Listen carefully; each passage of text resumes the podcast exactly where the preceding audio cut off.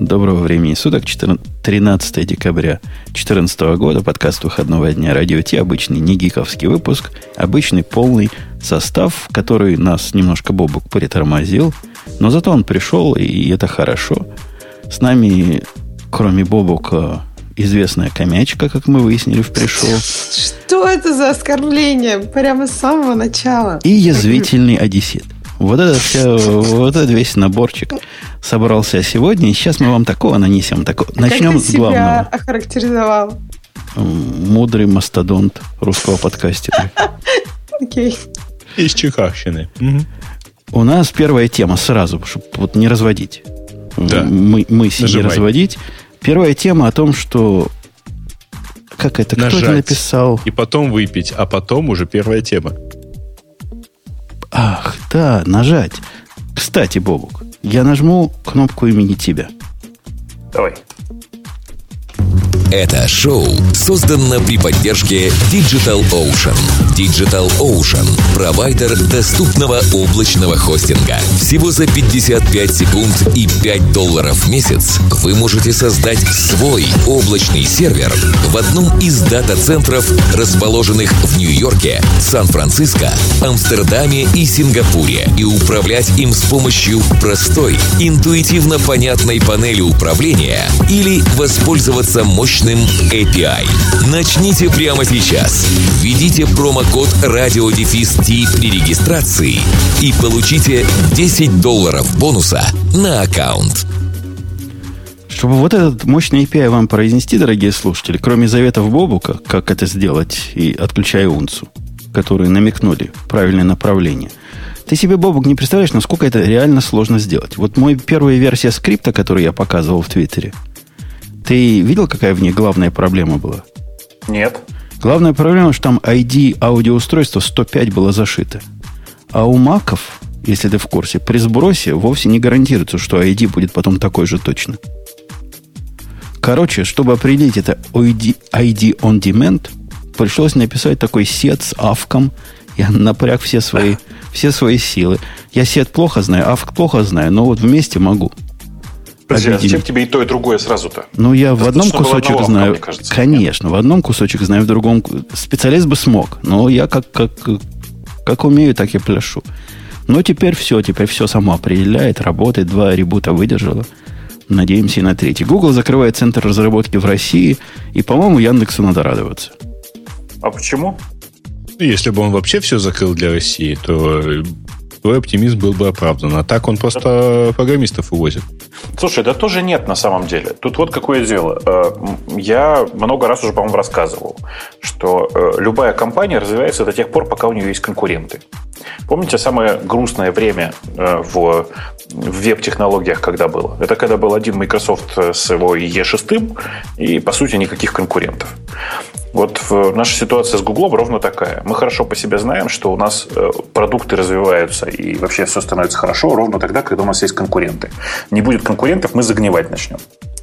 Поэтому, конечно же, вариант, когда Google совсем уйдет, всех очень сильно пугает, и это прям вообще неприятно. Э, А у при меня этом- вот вопрос. А, Давай. сори.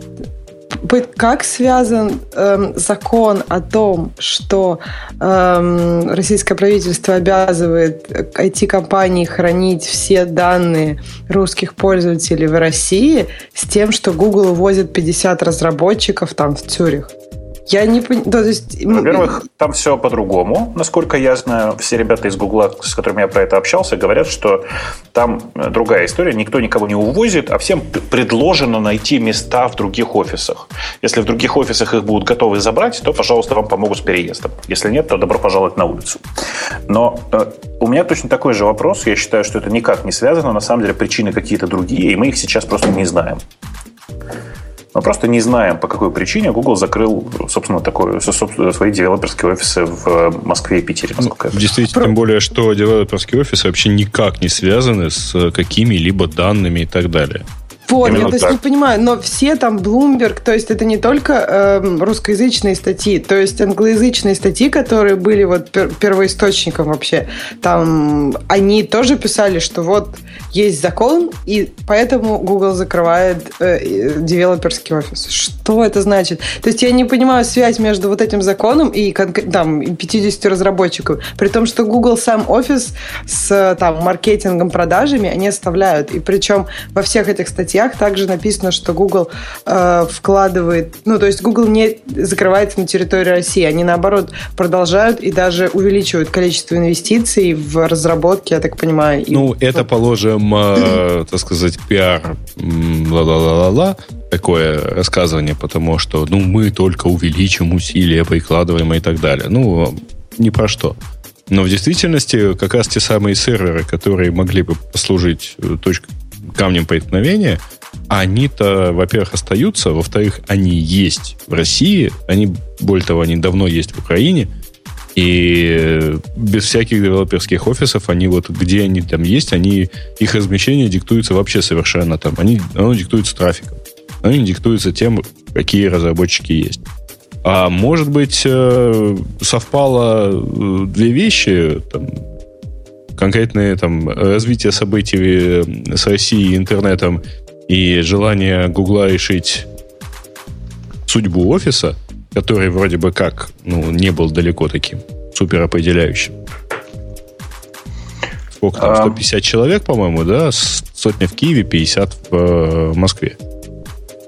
Э, но Питер же еще есть. Еще есть Не, я питерский же... офис. Ой, извини, сотня в, Ки- Да. в Питере, не в Киеве, да. В Конечно. Киеве нет разработчиков.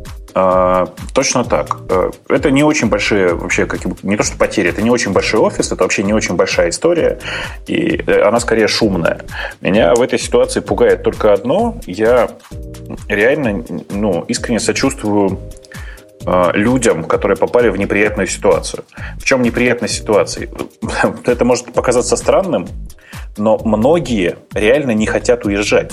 Вы же понимаете. А При этом у меня есть, например, вообще супер грустная история. Я не знаю, чем она разрешится и чем все закончится, но у нас, например, есть э, очень мной любимый коллега, прямо очень крутой парень. Э, его девушка работала в гугловском офисе в девелоперском. Э, и чем теперь разорваться, простите? Так, а ты думаешь, что у этих людей будут проблемы с поиском работы? И я думаю, что если они попали в Google, я, ну, у них неплохие шансы найти работу где угодно, если они Не-не. хотят в России или не в России. То есть... Э, Смотри, это, конечно же, никак не связано. Но просто если у человека, например, есть большое желание работать именно в Гугле, и он работал здесь, и девушка это работала в Гугле довольно долго уже. Вроде бы ей все нравилось и все, и все хотелось. И тут вдруг э, как бы ее просто практически ставят перед выбором. Или ты уезжаешь, или ты остаешься. И я-то по-человечески на эту проблему смотрю и искренне, если честно, сопереживаю ребятам.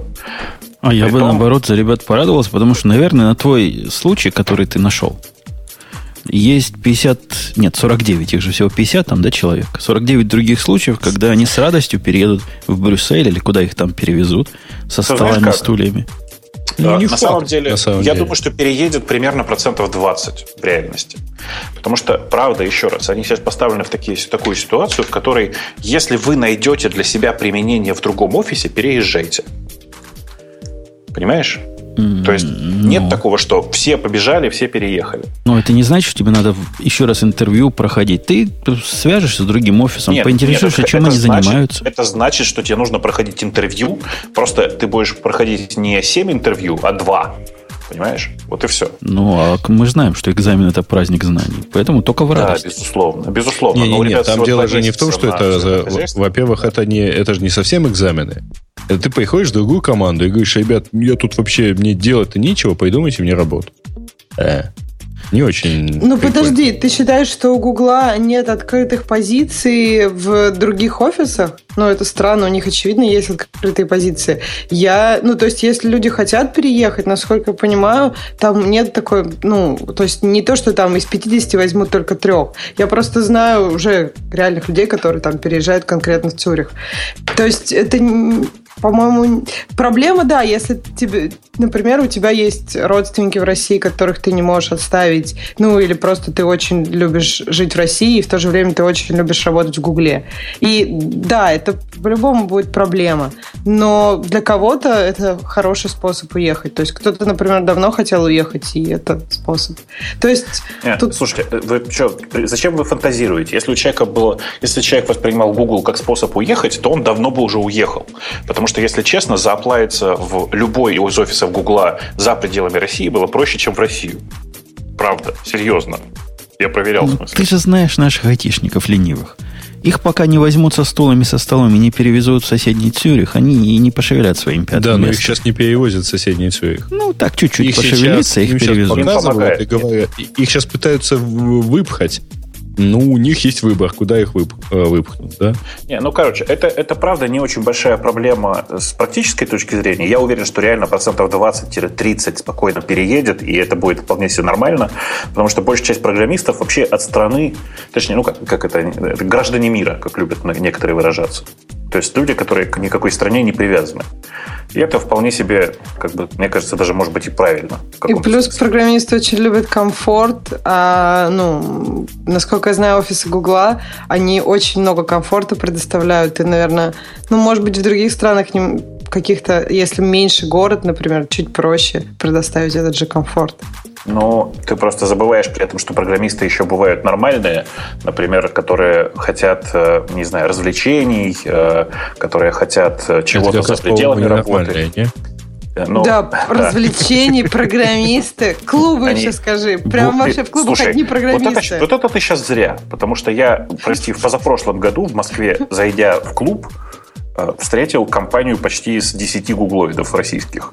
Так что я ты думала, меня не обманывай, они ходят. Заметьте, из 150, да. Я вам, я вам сейчас практический случай расскажу. Вы, вы же любите мои практические истории? Конечно, еще как Они про программистов, да. Давай, вот ждем уже фирму, год. которую я устроился, и в которой вместе со мной, по-моему, 6 человек работает, у этой фирмы никогда не было до этого никаких вечеринок. Тут вообще как явления не было. То есть не собирались как говорит наш начальник, мы тут все такие интроверты, что разговаривать с людьми вне офиса нам уже трудно. И вот в этот раз у нас будет вечеринка в клубе, в понтовом клубе, которому 300 лет, в который надо приходить в костюме и в галстуке, в который надо приводить жен в вечерних платьях. За что нам, айтишникам и компьютерщикам, вот такое страшное испытание? А, как мы это выдержим? Точно не знаете, но ты уже подозреваешь, что она провалится, да? Как провалится. Я, я бывал на таких вечеринках раньше. Это было весьма убогое зрелище. Во-первых, пить нельзя, потому ну, мне там пить нельзя, я обратно поеду, ну, сколько я могу выпить. То есть там Два надо м- много выпить для, для того, чтобы она показалась веселой. И вот у нас такая на следующей неделе будет. При этом, мне кажется, можно выпить где угодно, не обязательно на этой вечеринке, и тоже все покажется веселым. Зачем идти туда? Можно никуда не, не ехать. Главное, главное, смартфон не забудь. Ну, вечеринка жгиков, да. Мне кажется... Э, э, а, ну да. Не, я помню, как ты читала про многопоточность в клубе. Ну, на самом деле мешает музыка, и, и как бы темно, телефон как-то горит слишком ярко. Не, это не такой клуб, в котором, знаешь, там танцуют. Это клуб ну, как джентльмен-клуб. Знаешь, в Чикаго есть старые клубы такие, куда приходишь, садишься, садишься в кресло, берешь сигару, значит, девушка с одной стороны, жена с другой стороны. В общем, все как надо. Что это, Подожди, где сигары, там не должно быть девушек. Зачем ну, дышать ну, в виде, вашими В виде исключения разрешено привести жены или других сожительниц. Так, а ты будешь с сигарой, а, а девушка с будет с женой будешь или с сигарой? Я, я на вопросы личной жизни говорю, нет, с кем я буду, никто не знает. Но жене платье велел купить вечернее. Так, на всякий случай. А пойдет с сигарой. Вот, вот такая страшная история. Не со мной, Ужас. а с Гуглом. А, а у Гугла как-то аналитики связывают его активность по выходу еще и с Испанией, где они вышли из новостного бизнеса, насколько я понимаю. Не-не-не, они там закрывают думаю, Google это News. Это вообще да, никак они... не связано, потому что это у них просто вот совпало по имени две новости, достаточно сильно отличающиеся. Слушайте, кстати, так на всякий случай, вы понимаете, что это не первый случай для Гугла, когда Google закрывает где-то офис? А, у них была такая же история, в, по-моему, в 2010 году с Норвегией, в 2011 году с Финляндией, когда они закрыли офис. Они, правда, потом новый открыли. Слушай, Норвегию они прям закрыли совсем. Если я сейчас покопаюсь, я найду историю про то, как они закрывали офисы в Штатах. Не, ну, само собой. Ну, в смысле, само в разных собой. городах, не э, хедквотерах. Ну, на самом деле, у Гугла достаточно прозрачная политика в этом месте. Они считают, что чем больше народу сидит в одном месте, тем лучше. И, кстати говоря, вот европейские офисы, они закрывали... Э, не европейские, а американские офисы, они частично закрывали по этой логике. Грей, Грей по, людей... пока, пока мы тут рассказываем, похоже, нам твой любимый Digital Ocean с мощным API отключил Node N7. Судя по тому, что я стал получать сообщение N7 недоступен, а у меня тут все автоматически. То есть они опять а. решили, что у нас DDoS происходит. Ну, не могу ничего тебе про это сказать. Давай я сейчас пойду смотреть в, На, в этой. Ты да. напиши им конкретную заяву и предъяву. Мол, у нас, чуваки, ну нельзя же быть как Google, который заблокировал нас навсегда в AdSense. Надо же как-то ну, фильтровать, кого выпускаете, кого нет. Это нормальная пиковая активность. Так оно и задумано. Как-то им надо донести эту мысль. Ну, я не вижу пока ничего. Ну, поверь мне, N7 туда-сюда упал. Пока, ну, хорошо, сейчас. Пока я, я уже в нем, я, я смотрю... А, нет. Мне сообщают, что тут 500 ошибка на нем, так что упал не он. Пока Грей... Не он весь. Пока Грей Так что сходи, сходи, э, сходи тоже в э, N7. Э, так ты же не знаешь, что сделать. Зайти, выйти. Перегрузи, а там все поднимется само. Пока Грей перегружает... А вы прямо это самое, я да, хотела в прямом эфире? Вот это два последних нравится слово сказать Давай. про Google по поводу того, что у них вообще в Америке есть офисы не, ну, в разных городах. То есть мне кажется, что это больше политика эффективности. Они открывают где-то офис, если у них там есть какой-то эффективный харинг и хорошая команда, они там держат офис до поры до времени, потом могут закрыть. То есть это вопрос эффективности, наверное, команды и целесообразности держать людей как-то где-то удаленно. Я, я даже с вами не спорю, что, скорее всего, это никак не связано с законом о защите персональных данных. Когда связь вообще не прослеживается в моем мозгу. Но сам факт, что его везде с этим связывают, вызывает обиду. То есть за державу обидно. Вот, да ну перестаньте. Так, так, вот такого мы, кажется, вот знаешь... такого мы на, нагадили везде, что нас уже во всем подозревают. Вас во всем Бобок подозревает. То есть ты нагадил, а их подозревают. А их подозревают. У меня к вам другой вопрос. Если ты думаешь, дорогой Бобук, который возмущался тем, что мы N7 обсуждаем в прямом эфире, что я просто так его упомянул, так ты таким ну, меня мало знаешь. Что бы было бы решением против нашей э, звездочной, но все равно централизованной системы распространения контента? Ну? Пир-ту-пир, правильно? Ну да. А где не хватает пир-ту-пира? В вебе. То есть мы можем построить вокруг BitTorrent Sync, например, какие-то статические сайты по раздаче. Но это довольно мудреная процедура. Ну, можно, но как-то сложно. Мы уже об этом, по-моему, беседовали как-то, да? Как придумать конечно, свой собственный peer-to-peer интернет. А вот есть проект такой, Mile, Milestorm. Я не знаю, mail, не mail, оно как-то... Это какое-то странное слово, я такого слова не знаю. В общем, вот этот Storm от BitTorrent. Кто, кто читал, кто расскажет? Где революция? Я читал, но никто не скажет, потому что он доступен только по альфа-превью. Ну, BitTorrent объявил о запуске браузера, который будет вместо того, чтобы... А, который будет, короче, частички сайтов подгружать через э, peer-to-peer соединение. Э, я пока плохо себе представляю, как это будет выглядеть практически. То есть, видимо, это будет работать на большом количестве пользователей. Ну, потому что, чтобы, например, в моей локальной сети у пользователей оказались там кэше какие-нибудь, ну, то есть это в моей локальной сети должен быть пользователь этого браузера, который пошел на тот же сайт чуть раньше меня, и теперь какие-то кусочки кэша я загружу с его машины по локальной сети, а не с основной. Черт его знает. Э, На самом деле, а насколько почему это кэша? будет? Речь разве нет о прокси, который через P2P работать будет? Ну, так правильно. Ну, ну, она же у него должна как-то оказаться, или он будет кэш всего интернета у себя хранить в браузере? Ну, да, но это не тот кэш браузера, о котором ты говоришь, а это прокси, которая кеширующая прокси. Первый раз человек пошел на Хабрахабр, Mm-hmm. Ему в этот специальный битторрентовский кэш положится, и потом будет синкаться с другими. Это моя завиральная теория. Я не знаю, чего они там делают. А, ну, там на самом деле идея внешне красивая, практически, конечно. Ну, понятно же, что это будет кусок кэша именно такого же браузера, а не э, там, там Firefox, Chrome или, или Internet Explorer. А, во-вторых, понятно, что это должно быть довольно близко.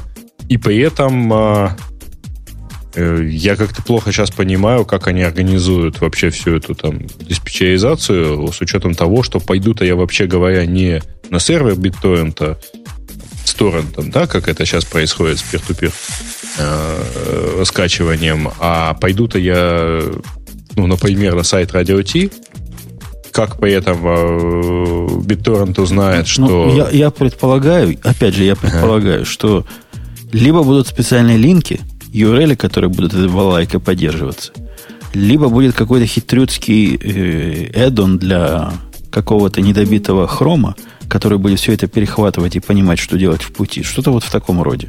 А, ну, да, вся, вся эта идея в транспаренции здесь должно быть прозрачно все это. Без прозрачности мы и сейчас BitTorrent можем пользоваться. Я тебе могу сказать так, что вряд ли это будет э, э, быстро. Ну, то есть... И это с чего такой вывод вдруг или предположение? Потому что я довольно много времени потратил, пытаясь понять, как что-то сделать быстро. А, я имею в виду именно скорость доступа. И потом не забывай, там у Яндекс браузера, например, есть режим турбо, когда он делает там примерно похожее. Но это при этом централизованные серверы, которые хранят на себе действительно кэш. Бобук, которым Бобук, ты специальным образом... Вот теперь снова да. Ты mm ответил всем, кто в интернете был неправ? Не, не, у меня другая проблема. У меня пропадает э, почему-то Wi-Fi, не понимаю почему. Кажется, готов кому-то голову отрубить. Вот этим а. проектом Mailstorm мне навеял еще одну историю. Mail, mail, он знаешь, как читается? Mailstrom. Mailstrom. Э, это э, норвежское слово, означающее водоворот. Да, оно такое, норвежское, короче. Страш... Еще одна, вторая страшная история за сегодня от меня. Ну, вот реально страшная. Я даже не знаю, можно ли рассказывать. У нас же могут быть дети перед приемниками. Думаешь, могут рискнем? Быть. Я думаю, что они уже Но, а спят. А, она связанная с торрентами. То есть я не просто так. У меня все по ассоциации. Сидим мы на работе в четверг. И разговор зашел как-то про законы, от законов про нарушения, от нарушений про то, что торренты незаконно, и от торрентов, что незаконно, какой штраф за это бывает и сколько за это дают. Я не помню всю цепочку, но в процессе разговора, как только мы торренты тронули, я смотрю на нашего китайца – и вижу, как чувак просто белеет на глазах. То есть он вот он сидел, сидел, и вот он, он такой смугловатый и белеет. И стал белее меня. А уж белее меня некуда. Я уж белый-белый кавказец, кавказец просто. Я говорю, дружок, что случилось? Что с тобой? Тебе воды дать? Он говорит, я, я вчера, говорит, я, я, я выкачал Windows 8 по торренту. И в это время был приконнекчен к нашему VPN, то есть выкачал он этот самый торрент через Amazon. Через наш корпоративный амазоновский аккаунт. И я, говорит, не знал, что выкачивать Windows 8 торрентами это незаконно. А, а через VPN у меня хорошо быстро все работает. Тут уж побелели мы, понимаете? Потому что вы можете себе представить, какие могут быть интересные последствия от его неосторожных действий. Ну, какие? Точнее, где пос, последствия? Да счет, черт с ним со счетом. Но если, если кто-то где-то за кем-то следит, и если нас где-то закроют за раздачу Windows 8 через торренты посредством AWS, что, в общем-то, не, не напрямую, но он делает. Черт его знает, как это может оказаться. Например, я не удивлюсь, если заблокируют аккаунт, или устроят какое-то разбирательство, или еще что-то. Я слышала первый раз просто предупреждение, но я, правда, не знаю, это вот просто у меня знакомые, да, но... но... тут же по сговору предварительному, они же VPN специально подняли для этого. Это молодой... Меня больше всего удивило, что это молодое поколение. Он, в принципе, был не в курсе, что это чего-то такое ну, наказуемое. То есть Нет, вообще... эта проблема, мне кажется, не в молодом поколении. Мне кажется, это проблема в, в том, что этот товарищ как-то ну, вообще ничем не интересуется. Ну, как можно пропустить момент, что торренты это наказуемо? Ну, как-то он телевизор не смотрит. Смотрит только а корейские а боевики. Это наказуемо. Нет. Э, Windows 8 через торренты, это наказуемо, а торрент это при чем здесь? Нет, ну я имею в виду, ну обычно э, молодое поколение с торрентов скачивает там программы, э, игры, музыку, фильмы, а не там, я не знаю, курсовую там моего соседа, Понятное который он дело, должен это со мной гораздо расшарить. более законная часть. Законно скачать фильм, который только вышел? Или что законно? Здесь я была понимаю, что торренты... сарказма, извини, у нас нет видеосвязи. Ла- Ладно, вернемся к теме. Бобук, твое мнение по поводу P2P интернета? Я в восторге от идеи. Работать Я же не очень- будет. Куда там SSL, давно- где там, где, как это все будет работать? Как, как Слушай, это мы не знаем, как это будет работать, но напомню тебе, что э, вообще это проект, который э, делается в так называемой лаборатории у BitTorrent. И из этого проекта, из этой лаборатории вышел один хороший проект. Это BitTorrent Sync. Все остальное, в общем, оттуда провалилось. Чат их был более чем ужасен, и все такое. Поэтому нужно посмотреть дет- детали в реализации. При этом я вполне себе верю в peer-to-peer интернет, почему бы нет. Вот это же прикольная идея сама по себе. А как это вот будет? То есть я зашла на какой-то сайт, и если там мой сосед зашел, то я у него буду этот сайт брать. Нет, мне кажется, что это вообще про другое. Мне кажется, вы зря про это таким образом думаете. Они пытаются построить новый интернет. Новый интернет озна- – это просто другой подход. Это про, э, ну, например, э, про то, чтобы э, даже твой индекс HTML твоего сайта раздавался через BitTorrent с, разных соседних машин. Вплоть до того, что тебя уже нет, но как там с контрольной суммы твоего файла есть, вот оно к тебе приедет. Это, конечно, очень простое и примитивное описание, потому что я, как на, на всякий случай, хочу сказать, что я э, доступ к альфе так и не получил. Я подписался довольно давно на их, собственно, на эту историю, еще до того, как ее официально анонсировали. Э, но по, ну, по факту мне очень интересна сама концепция. Она очень крутая, реально очень крутая. Давайте, типа, вернемся к тому интернету, который мы случайно потеряли благодаря закрытию э, оперы, как называлась? Unity, да, Unite, я уже не помню. Помните, был проект такой оперы? Ага, чтоб- подожди, мы его не потеряли. До сих пор на амазоновский Kindle он так ходит, как в оперу ходил.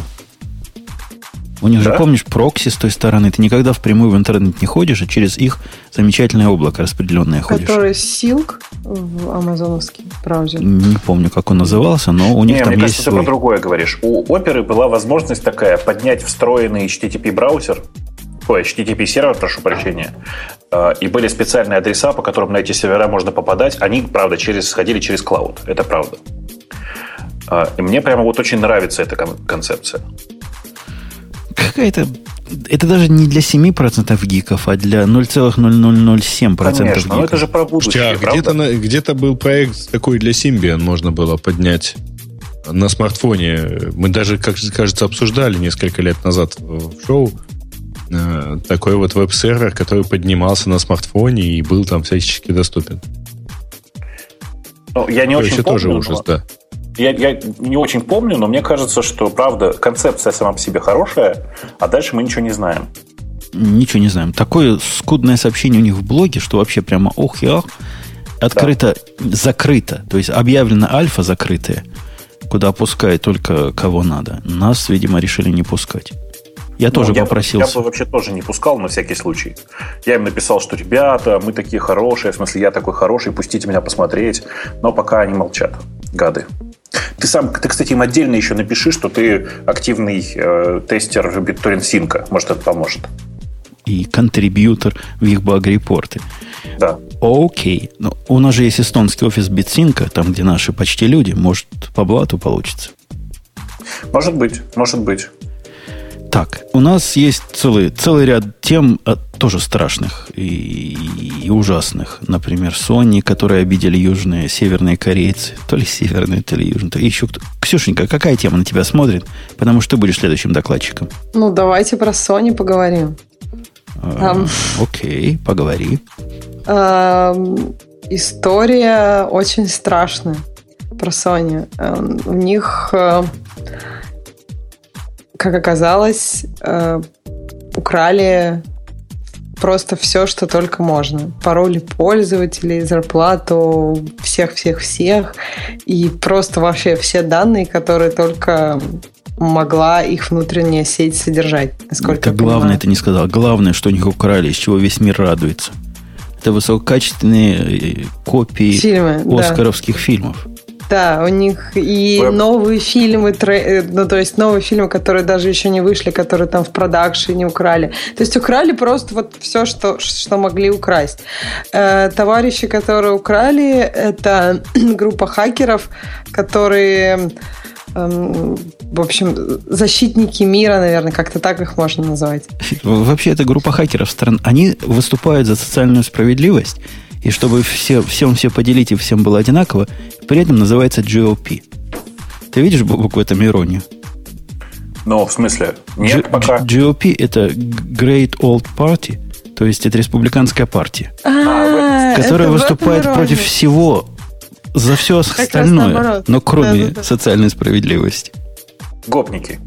Точно. Э, ты знаешь, судя по их английскому, ну то есть э, везде подчеркнуто, что их английский очень такой ломанный, они могут не знать, что GVP это какая-то такая ирония, понимаешь? Но почему думают, что эта группа хакеров как-то связана с Северной Кореей. Потому что день, когда, я так понимаю, что начались атаки на Sony, это день выхода нового фильма, который как раз про покушение на президента Северной Кореи. Ну, типа комедия. Ну, там про покушение. Вы, кстати, читали соневский? Чувак слил внутреннюю информацию, я не знаю, то ли по плану, то ли без, рассказал, как у них внутри происходило решение выпускать этот фильм или не выпускать. Не, я не читала, расскажи. У них там сумасшедший дом какой-то демократический, просто какой-то дурдом. Они, значит, было общее собрание.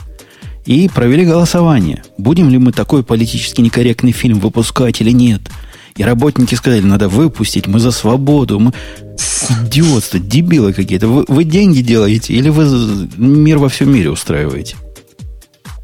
Мне тоже кажется, что я причем не понимаю, как вот эта вот комедия какая-то очень, ну, странная, судя по трейлеру, я сам фильм, конечно, не смотрела. Эм, как она вообще за свободу? То есть то, что вот она такая... Ну, я не понимаю, вообще идею, зачем вот этот фильм и как зачем они решили его выпустить. И мне интересно, вот, что было а, бы... А, а зачем фильм выпустили? Был с этим самым про... Ну, про... Ну, знаешь, Са, Саша Барон. Барон, как его зовут? А, Барон. А. Подождите. Вы, вы теперь про что? Ну, про, про другого. Про Барата. Про, про, да, про, про другого диктатора. Ничего, нормально было. А тут на базар фильтровать надо. Сам великий Ким Чен, не знаю, кто там у них сейчас. Юм Цюм Пин. Я не знаю, кто у них сейчас, я просто думаю, ну, то есть они... Э, это какая-то демократическая идея снимать такие фильмы. То есть почему не снять, если это демократическая идея, какой-то документальный фильм с попыткой разобраться, где что происходит? Да потому что это комедия. А они снимают фильмы для того, чтобы где-то разобраться. Так это а зачем фильм тогда? комедия. Ну вот снимайте про все, что ну, угодно вот они... вокруг происходит. А почему зачем? нельзя про это снять? А, собственно... Да не то, что нельзя, я просто не понимаю, зачем. Ну, то есть, зачем снимать? Ну, давайте... Давай я тебе расскажу, зачем снимают фильмы, Ксюша. Не, окей, Ты просто а, не в курсе. Подожди, Для того, чтобы вот его показать в, в прокате. Какой же шуточный фильм? Почему Для того, чтобы показать снимает? в прокате, отбить ну. денег угу, и заработать окей. на этом какую-то маржу пожирнее. Окей. Про, про, если снять фильм, допустим, комедию про 11 сентября, то его плохо воспримет население. Почему? Если снять комедию про, не знаю, ну, рано пока еще, э, слишком это близко. Снять комедию про войну в Ираке. Про войну в Ираке, кстати, связ... есть несколько фильмов, и в том числе и с комедийным уклоном. Про убийство Бен Ладена, по-моему, уже была комедия. В общем, есть Убийство где развернуться. Бен Ладена это, ну, не, не, ну, то есть это никак не может быть там неприятно, скажем. Э, я имею в виду, что американцам, это же американские фильмы. И я имею в виду, что снять про какие-то проблемы американского общества шуточные фильмы, и обычно их не снимают. Ну, потому что, да, так потому что они маржу не, ты, ты просто не в курсе. Оливер ну, Стоун почему? снял совершенно идиотский фильм про то, как, какая Америка плохая, и все это с, с Это юморком. другое про плохая. Другой чувак снял фильм, как замечательно работает система здравоохранения в Венесуэле, и нам надо к этому стремиться. В общем, На тут Кубе. много, много На всякого... Кубе. На Кубе? Я, я смотрел этот фильм, да. На Кубе. В общем, есть много всякого дерьма у нас вокруг. Так что ты снимают, пусть снимают. Этот фильм это комедия. Ну, я вас умоляю. Ну, комедия. Ну, про что еще снимать? Есть такая черная дыра. Северная Корея. Про нее комедии снимать просто само просится. Как можно на это, об этом что-то серьезно говорить? Там наезды были серьезные, конкретные в этой группе. Они предложили всем, кто не хочет, чтобы пока не началось, ну, буквально там, готовьтесь, пока не началось. Если вы не хотите, чтобы у вас это началось, надо подписаться под, э, в список, что вы тоже против Sony и против того, что не всем все одинаково. Они же не говорят, что не против Кореи. Они говорят, Sony плохо, плохо живет в нашем социальном обществе. И вот они богатые, а вокруг бедные, и надо как-то их тоже бедными сделать. Тогда всем будет радость. Надо подписаться. Бобок, ты пойдешь подписываться под, э, под списком тех, кто поддерживает GOP? Два раза. Я, я вообще в GOP вступать собирался. А, Потому что думал, что это республиканцы. а то- а Женя, тут Женя, тебя ничему не научила история, да? Вечно ты куда-то вступишь. И не говори. Э, Когда они наняли фирму, вот эти э, соневские, фирму, которая security занимается, типа серьезные ребята, они проанализировали эту атаку и сказали, что это какая-то вообще вот очень, очень серьезная, э, очень подготовленная акция. С таким уровнем серьезности подготовки они раньше не сталкивались. И, и ужас-ужас. Может быть, это просто какие-то соневские конкуренты на самом деле, а не прикрываются просто Северной Кореей. Слушайте, да у Sony Pict- Pictures нет никаких конкурентов. Это же компания-издатель, ничего такого. То есть, мне кажется, что это действительно какие-то просто такие странные хакеры. Ну и на самом деле вся история вообще в другом, а в том, что эм, внутри таких компаний безопасность должна быть э, одним из ключевых факторов, а не как сейчас. Знаете. те- Теперь у них будет одним из ключевых факторов, я уверен. Я на это надеюсь, на это надеюсь, конечно. Тут э, надо сразу же, давайте, просто нас иначе заплюют. На самом деле это не первый взлом в группе компании Sony. Вы помните, да, что там было много историй с PSP, много было историй с аккаунтов в их Sony Online. э, И сейчас, типа, на очереди вот просто это новая часть компании, которая Sony Pictures, которая занимается только фильмами. А у меня Мне вот такой кажется, вопрос. они проклятые, мне кажется. Думаете, у Sony хуже безопасность, чем у всех остальных похожих компаний? Чем у Мосфильма? Безусловно. Чем у Мосфильма? Мосфильм не подключен к интернету, хочешь сказать? Конечно. Их, поломали вирусом, который, судя а по как же они всему... на YouTube выкладывают все? Это отдельная С компания. одного компьютера какого-нибудь там, я не знаю. Вирус известен как дистовер. Я не знаю, что это за дистовер, Бобок. Ты знаешь что-нибудь про дистовер, который работает как бэкдор и может э, MBR э, затереть? Да нет, конечно. Я про это ничего не знаю. Я вообще фиговый специалист вот в области конкретных деталей безопасности. Но, э, ну, это же не проблема. В смысле, это же типичная история. Там еще Даже момент, под них что могли новый, целиковый новый вирус написать. Почему бы нет? у них сертификаты еще и Утянули. под это же дело утянули, да, и теперь мимикрируют под Sony. Ну, по крайней мере, это, конечно, все, ну, в основном заблоклистили, но если вы там не обновили что-то свое, то иногда что-то, что мимикрирует под Sony, прикрываясь сертификатом, может быть не, ну, нехорошим. А как это делается технически? Кто-нибудь не может объяснить, как можно мимикрировать под Sony? Сертификат подписан, ну, я просто не понимаю деталей. Сертификат подписан для конкретного домена, да? У них корневые же утек- выдернули. А у них, у них есть корневые? Чей- у, них есть, э, как называется, чейн, цепочки. Ага. И умыкнули тот сертификат, которым подписываются другие сертификаты, условно говоря. М. О-ла-ла. То есть они могут сейчас бесконечно выпускать сертификаты, которые как бы принадлежат самой Sony. Ага. Ага. Понятно. Ну, я, насколько знаю, там Тафта уже от- от- отреагировала. По-моему, это был тафтовский сертификат, и, по-моему, уже его отозвали. Так что уже ничего не работает. Ладненько. Второй скандал этой недели Amazon забурили совсем. Не Amazon, господи, какой Amazon? Microsoft совсем с цепи сорвался и наехал на Amazon как просто не по-детски. Кто называл Amazon про- продавцом книг? По-моему, Microsoft и называли, да, что, мол, Балмер Подожди, называл. Microsoft и сами этим. Ну ладно, ну. Балмер, по-моему, выступал, что, мол, что это за конкуренция от продавца книг по поводу своих клауд-решений. А тут теперь Microsoft выступил с тем, что, оказывается, у них, у Microsoft, есть гипер, э, гиперклауд. То есть клауд, э, облако, которое покрывает собой весь мир, при этом оно делает всех их конкурентов вместе взятых в разы. По подсчетам их э, COO. Который, а почему CEO выступает? Chief Operating Officer. Ну ладно. Чувак Ну. типа из DevOps выступил. Ты видел, э, э, это, это выступил Кевин Тернер, ты его видел живьем хоть раз, нет? Нет. Ну, он просто Балмер. Ну, в смысле, Ну. это человек, которого подбирал Балмер, он даже внешне на Балмера похож. Поэтому Там ничего удивительного, да, мне кажется. он, он часто выступает с такими заявлениями, которые, ну, которые даже сам Балмер не говорит. Ну, видимо, думает, а этот просто Не, ну транслирует он же круто сказал. Он Балмера. говорит, на рынке есть два с половиной игрока на этом поле. На поле типа глобальных э, клауд-провайдеров. Один игрок это мы, то есть игрочище. Второй игрок это Google. Ну и половину я дам Амазону. Ну. Почему, по-моему, по их же вот схемке у Амазона больше регионов, чем у Гугла. А сделано это при помощи арифметики. У него очень хитрая арифметика. Он рассказал, что вот у них, у Microsoft, представлены сколько? 19, да, региональных дата-центров во всем мире. А у Амазона-то всего 11. Так а у Да. Гугла вообще всего три по их же схемке. Тоже странно, да.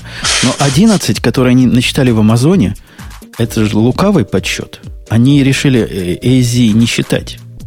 AZ это тоже дата-центры, которые просто находятся в одном и том же регионе. Но, но это точно так же, как посчитали в своем Азуре 19, могли бы и в AWS посчитать, сколько там, 29, по-моему, 28, если бы честно считать. И оказалось бы, что такие Азур такие не, не на самом первом месте, не? Слушайте, ну это же... вы- зачем вы придумываете об- объяснение? Там все Зачем очевидно. вы вообще Ему- слушаете маркетинговые рассказы? Конечно. Это чуваку нужно было выступить с маркетинговым заявлением. Он с ним выступил. В чем проблема-то? Обидно, слушай, да? Нет, так он вообще выступал на инвестиционной конференции, если не ошибаюсь, да, это конференция, которую проводил э, банк Credit Suisse. Ну, вот он и рассказал. Это какое счастье, что он не занимается этим Surface, потому что он бы, видимо, сказал, что в мире существует два, в два планшета. Один это Surface, половина Android, а половина iPad, да. Да нет, подожди, какой? Ты, ты зачем так говоришь? По Есть- весу. Есть э, 2,2 планшета. Surface 3, Surface 2 и по 1,1 Android и iOS. Он там еще красиво все это подытожил, сказал, что вот у нас такое предложение замечательное. Опс. У нас есть какое-то замечательное предложение, и тут зазвонил телефон. Я думаю, А, сейчас в телефоне его не В отчитывают. телефоне написано «Donate your blood». Я, я откажусь. Прямо сейчас И нет. Сейчас, сейчас, сейчас не могу. с телефона, да? Сейчас не могу. О, кстати, сейчас про кровь. Мне кажется, что-то у нас, по-моему, новостей этих нет. Сейчас я посмотрю. У меня есть параллельная новость про это. Про кровь. Почти, про кровищу. Э, Короче, чё, я, чем он закончил, говоришь?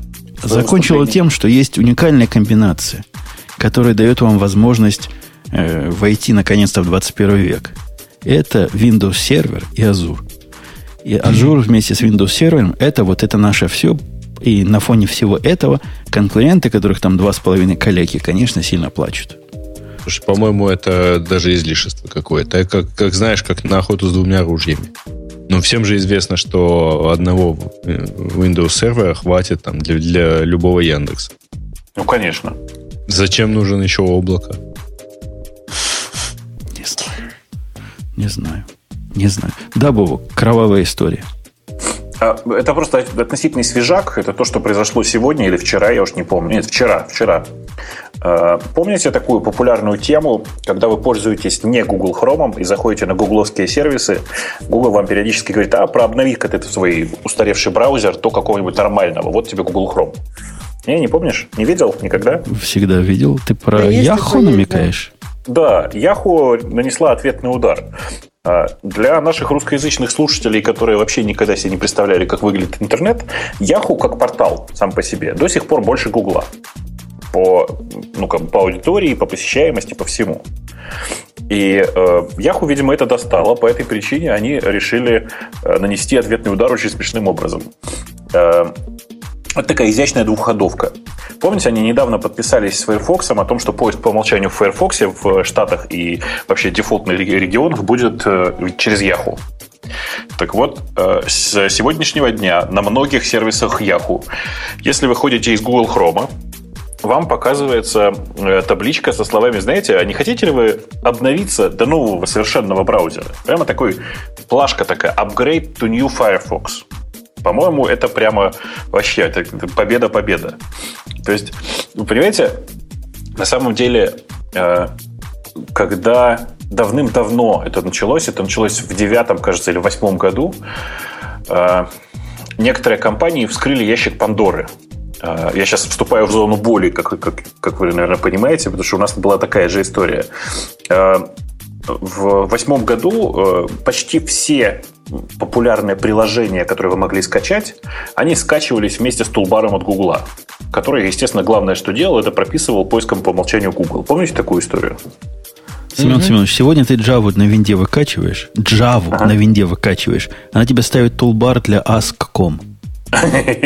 ну, ну так тоже бывает, но это не очень важно. В смысле, что, в смысле, что э, Google в, то, в те времена просто очень сильно всех завалил дистрибуцией, и, к сожалению, всем остальным компаниям, и в том числе и российским, это я сейчас покрываюсь потом, когда вспоминаю историю с Яндекс.Баром, э, пришлось соответствовать и делать примерно то же самое. Тоже точно так же раздавать свои бары, еще что-то там. И, короче, это была такая большая проблема, такая большая война под названием «давайте переустановим поиск по умолчанию». Вот она вышла на новый виток. Видите, да? Сначала Google с Chrome, с предложением «давайте-ка всех проапдейтим до Google Chrome», а теперь Yahoo со своим Firefox. Ну, то есть не со своим, а с чужим, но это не очень важно важно. То есть вы понимаете, что, что чувствует на самом деле пользователь. Приходит нормальный пользователь, которому, я не знаю, давайте скажем так, его э, любимый внучек установил э, браузер, который ему нравится, и он уже ко всему привык, и тут он заходит на свой любимый Яху, а Яху ему говорит, знаешь, тебе внук какой-то неправильный браузер ты поставил. Ты сходи более новый поставь.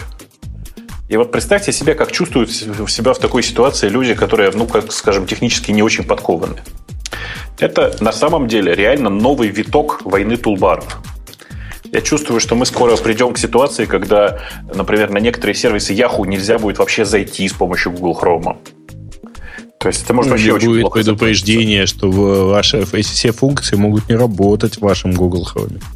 Да. Нет, ну подожди, разве есть такое, что в Chrome нельзя зайти на какие-то сайты? Ну, то есть, если ты говоришь, что а все ты зайди делают... в чем-нибудь, кроме Chrome, на Google Docs тебе скажут, что у тебя устаревший браузер, некоторые функции могут не работать. Я не, Причем... ну, то есть, как бы я захожу в Safari и каких-то особых проблем не чувствую. В Gmail. Да. Я могу... Ну, в э, Safari. Я не пользуюсь. У меня есть Chrome, но я его редко открываю. Нет, Знаешь? Вот, если ты зайдешь в Safari э, там, на Gmail, тебе с большой вероятностью скажут, э, у вас устаревшая функция, у вас Может, когда-то давно один раз сказали, но нет, так что каждый раз... Нет. Сейчас, сейчас вроде не говорят. Ну что, я, я, я хожу на Google Docs сейчас. Периодически говорят. Тоже периодически говорят. Я могу... То есть я последний раз эту картинку видел там типа с неделю назад. Но я просто очень редко хожу в Gmail и Google Docs, вы уж меня простите. А, а я наоборот часто, поэтому... Для нашей аудитории, которая не в курсе, как это починить, есть простая починка. Заходите в Develop меню в Safari, выбираете User Agent и ставите там Google Chrome Mac. И он сразу станет прекрасно работать. Не поверите. Перестанет ругаться и никаких проблем не будет. Ну, ты же понимаешь, что это не... Ну, что ты таким образом можешь что-то сломать в другом месте. Трудно, я вас умоляю. Ну, ничего не сломается. Ну, не ну, сломается. Раз, да, то есть в этом и проблема, что это просто маркетологическое сообщение. Если бы оно реально ломалось в другом месте, то, ну, то есть в этом как раз был бы смысл. Оно вот Проблема в том, что не ломается. Это просто тебя хотят А ты помнишь, что Gmail очень долгое время не работал в Opera?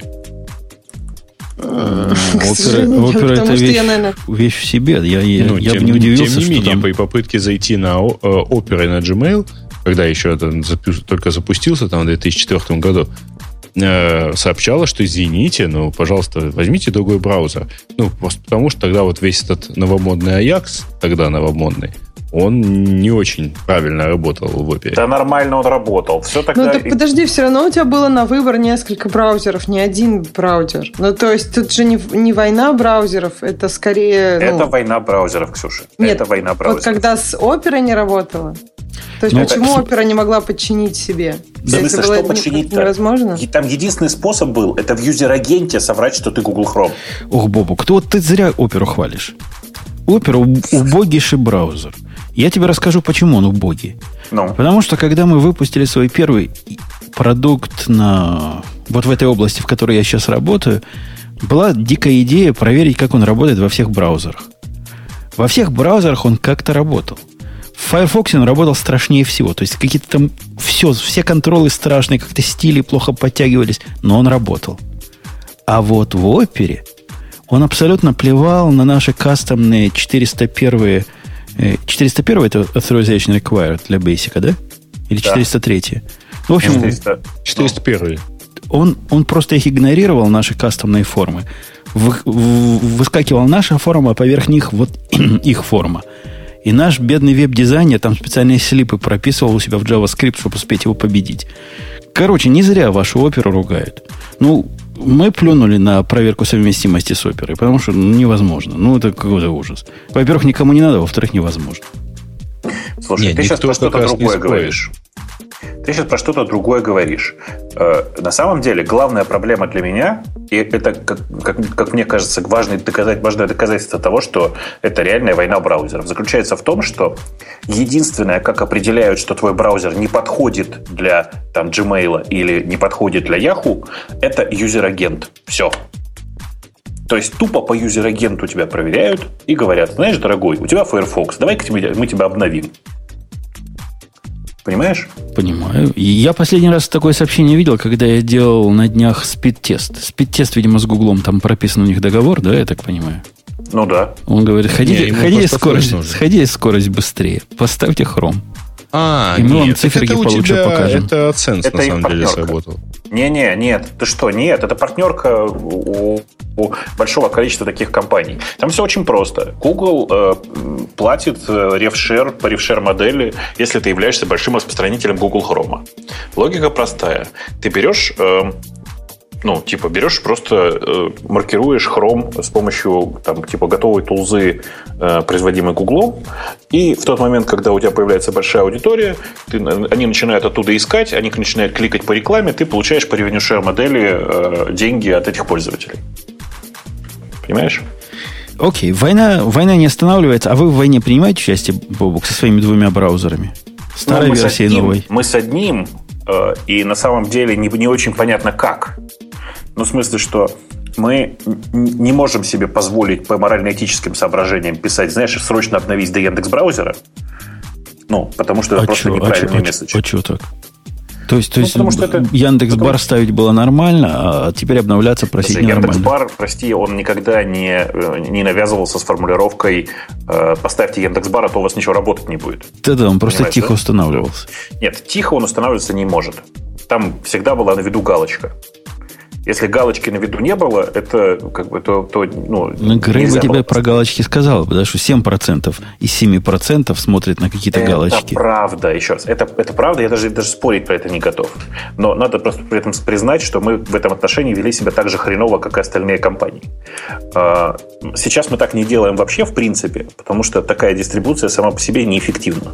Ну, в ней нет просто никакого смысла в таком виде. Окей. Давайте поговорим на что-то более такое конкретное и реальное. На что, о чем-то более эффективном. Э, Ubuntu, которую мы все знаем, и некоторые даже из нас любят, пообещала м, показать нечто такое, что мне больше всего напомнило Core OS, но от Ubuntu. Хотя, но может, я, я думаю, ошибаюсь. Что... А мне показалось, что они просто хотят показать OS. Ну, в смысле, такую OS в классическом ее понимании. То есть они целятся в Корос и вот этот Atomic проект Red Hat, да? Вот это их ну, да, цели. Да, да. Ксюша, о чем речь идет? А то народ-то не понимает, что за CoreOS, что за Ubuntu Core. Вообще о чем речь? О чем? Кто, где? Зачем? Ну, CoreOS это понятно, что такое. Вот я что значит... А Ubuntu Core, она так и называется? То есть они решили даже названию CoreOS оставить? Не, Ubuntu Core, да. И, если я правильно отслеживаю ситуацию, то это действительно мы с Бобуком правы. И это прямой и непосредственный конкурент CoreOS. Мало того, что он прямой и непосредственно, но еще прямо непосредственно делает то, что CoreOS хвалится больше всего, а именно транзакционные обновления. Вот это у них теперь во главу, во главу угла поставлено. Наша CoreOS будет такая Ubuntu Core, как CoreOS, только Ubuntu. То есть будет минимум всего, что надо для того, чтобы запускать разные контейнерные технологии. Хотя разные, я бы в кавычки пока взял, единственная поддерживающая технология сначала будет, догадайтесь, какая? Какая? Докер. То есть, ну, ну как, как, сюрприз, как, да? как Прямо да, сюрприз, сюрприз. Как раньше было в CoreOS, которая теперь, значит, на Rocket переходит. То есть это первая, первая их фич, фишка, это э, атомарные апдейты с возможностью роллбека, то есть транзакционность на уровне операционной системы. Вторая фишка – транзакционность на уровне обновлений пакетов партнеров, что бы это ни значило. То есть, видимо, ты сможешь откатиться с докера версии 1.4 на докер версии 1.3.3 и ничего не сломать при, при, при этом процессе. Это такая, такая моя теория. Во-вторых, у них полностью будут разделены э, спейсы. И это, по-моему, хорошая идея. Я не знаю, делает ли это Корос такой или нет. Но с точки зрения пользователя все части самой системы, самого кора будут редонли. Она полностью immutable система. И те м, штуки, которые устанавливают партнеры, например, докер, контейнерный agent, он будет сам по себе, вот докер ты не сможешь поменять. А сможешь только, где юзерам можно, вот куда? Куда тебе разрешили, туда и втыкать свои контейнеры. Immutable система для запуска идеально, в идеале immutable контейнеров. По-моему, это Слушай, замечательно. По-моему, очень крутая тема вообще, сама по себе.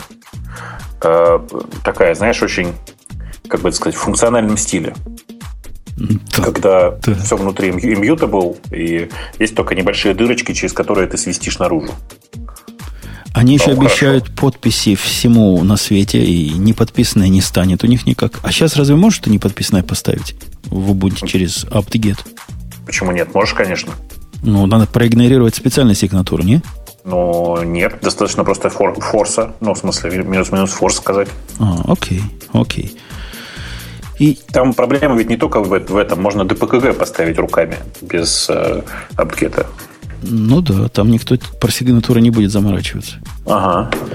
Мне не кажется, что они в Корос метят. Какой-то это слишком мелкий какой-то, какая-то цель для Ubuntu. Мне, мне видится, что они на Red Hat замахнулись. Ну, мне это кажется, что они замахнулись вообще глобально на все. То есть это типа э, такой очередной approach Ubuntu по приходу на все сервера, какие только можно. Действительно, есть много типа серверов, которые еще, у которых сейчас главная задача это просто хостить докер. Ну, по, по, по какой причине Ubuntu не должна туда бежать? Потому что там уже есть это ну бред какой-то. Поэтому я был уверен, что они это делают уже давно. В смысле, что они давно над этим работают. Ну, и, видимо, видимо оказался прав. Потому что, конечно же, надо было это делать. Тут есть небольшой другой конфликт. И дело в том, что до недавнего времени Ubuntu супер активно поддерживали э, OpenStack. А сейчас они поддерживают докер при этом внезапно. И как они будут жить с этим внутренним конфликтом, я пока не понимаю. Ну, это, кстати, такой топик непростой, вот, который ты упомянул. Является ли докер конкурентом OpenStack или его заменой? Мнения совсем разные. То есть Там... есть народы, которые говорят, да, какой нафиг, какой нафиг OpenStack теперь, когда есть докер? А есть такие, которые говорят, это две перпендикулярные прямые. Как вы их можете сравнивать? Э, в смысле, там есть 80% функций, которые пересекаются. Давай так, 80% use cases, которые пересекаются. Э, и этого, мне кажется, достаточно. Нет? Для того, чтобы говорить, что это примерно одно и то же. Они пересекаются на э, уровне приложений. Я с тобой прав. Я с тобой согласен, ты прав. Но на уровне инфраструктурном это совсем какие-то разные штуки. Вообще, ну это как сравнивать C и C++. То есть, да, действительно, слово буква C там есть. А, а ты, кстати, видел, я, я вчера какие-то афоризмы читал по поводу C++ случайно. И там был афоризм чувака, который мне очень понравился. Он говорит, в C++ есть всего две проблемы. Знаешь, ну? какие, да? Yeah. Неверная концепция, неверная имплементация. Так, всего, всего две проблемы. Ну вот. И насколько я понимаю, Canonical этот проект перетягивает из какой-то другой области, где они хотели сделать чего-то для мобильных приложений. Вот от этого все пошло. Вот, вот эта натура и идея атомарных апдейтов. То есть это какие-то должны были быть сервера для, для чего-то другого. А теперь они посмотрели, как с докером хорошо можно жить. И вот докер будет первым. Хотя они говорят, нет, мы же мы не против и рокета, ради бога. Мы можем вполне и рокет поставить, хотя при этом Shuttleword плохо отозвался о инициативе рокета вообще. Просто конкретно их опустил. Читал их ответ, да? Э, если честно, я вообще за этой этим конфликтом не очень слежу, что было понятно еще по прошлому выпуску. Но э, я, как это, на стороне Шаттлворта, потому что вообще многие мои опыты показали, что он просто разумный мужик. Он говорит, ты, говорит, чувачки, ну что ж вы такое? Ну как можно форкать? Форкнули, ладно, но вы же не форкаете, вы новый стандарт пытаетесь ввести. Поставьте себе на место наших конечных пользователей тех самых девопсов, тех самых девелоперов. Им что теперь, два разных контейнера поддерживать? Вы вообще с цепи сорвались. Вы нюх потеряли. И он совершенно прав. Кто будет на рокете писать? Это какие должны быть уроки-то этого преимущества, чтобы он действительно выстрелил? Я, я не знаю. Особенно на фоне Ubuntu Core, которая будет поддерживать докер как first class citizen.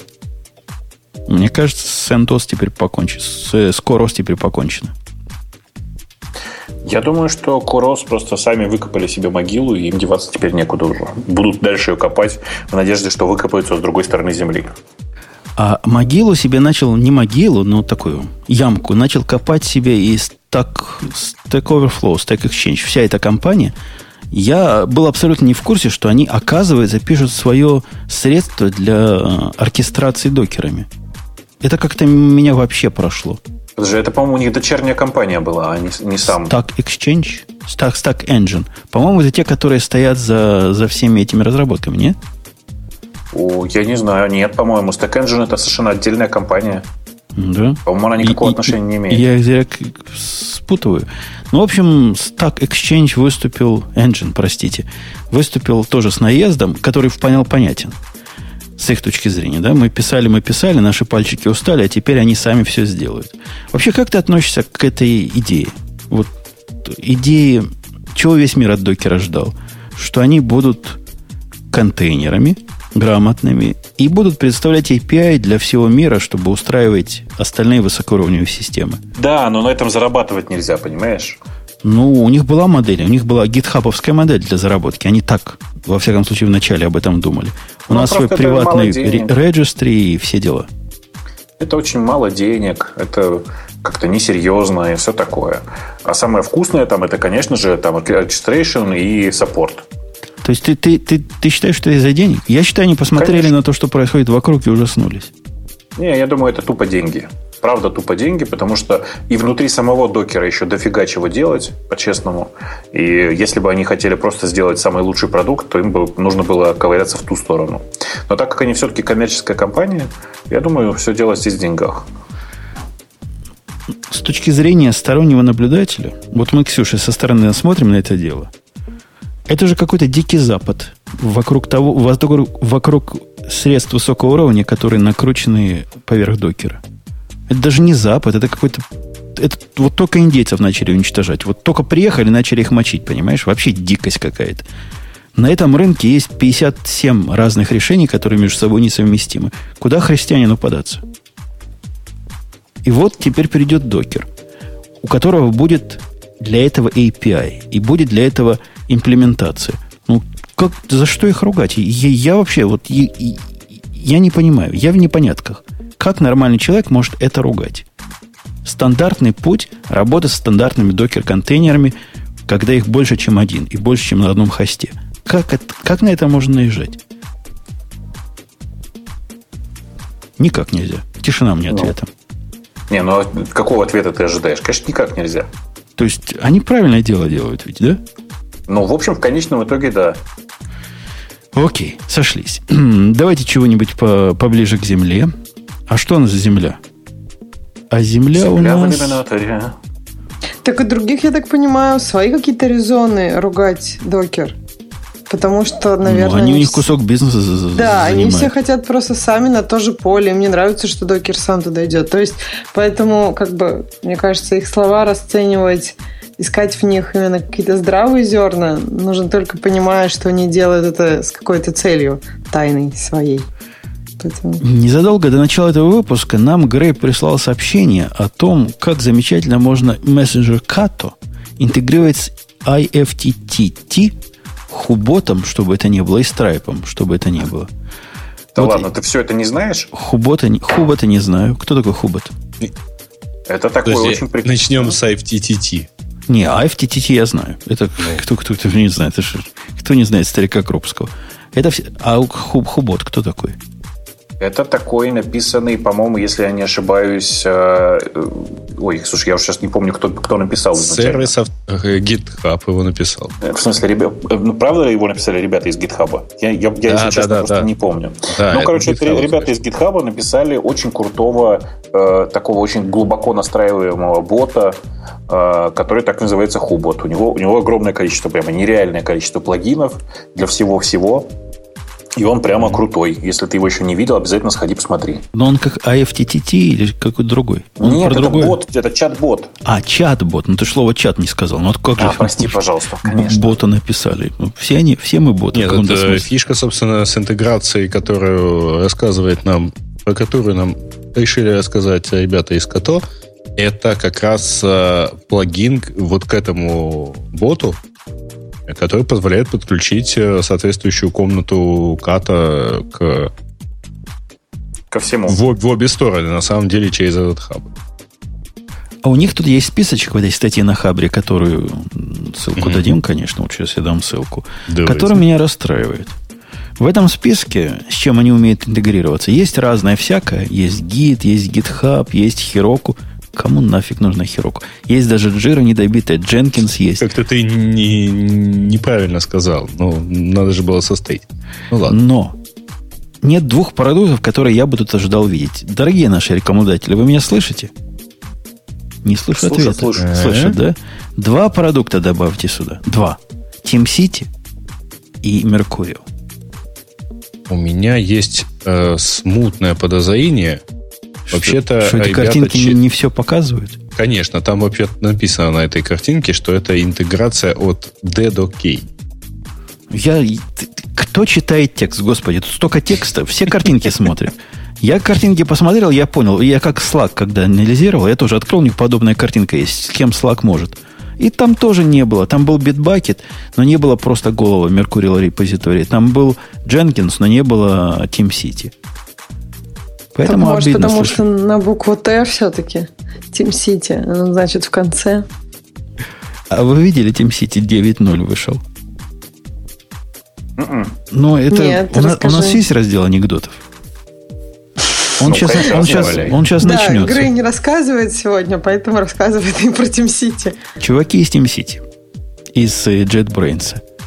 Я понимаю ваши обязательства перед э, кастомерами, которые чувствуют себя просто лошарами, если они платят каждый раз за один и тот же продукт каждый год. Я понимаю, я вашу проблему понимаю.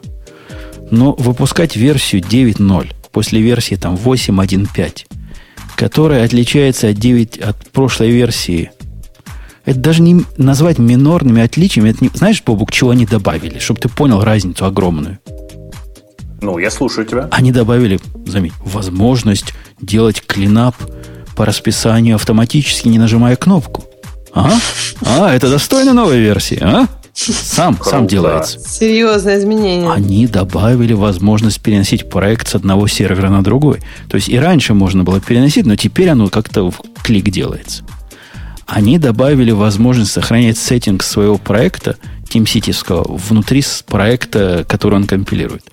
Вот я вам описал разницу, великую разницу между версией 8 и версией 9. Ну, скажите честно, у нас сервис по подписке. Не надо нам морочить голову, не надо заставлять нас устанавливать обновления, которые мало чего добавляет, просто минорная совершенно еще хрень.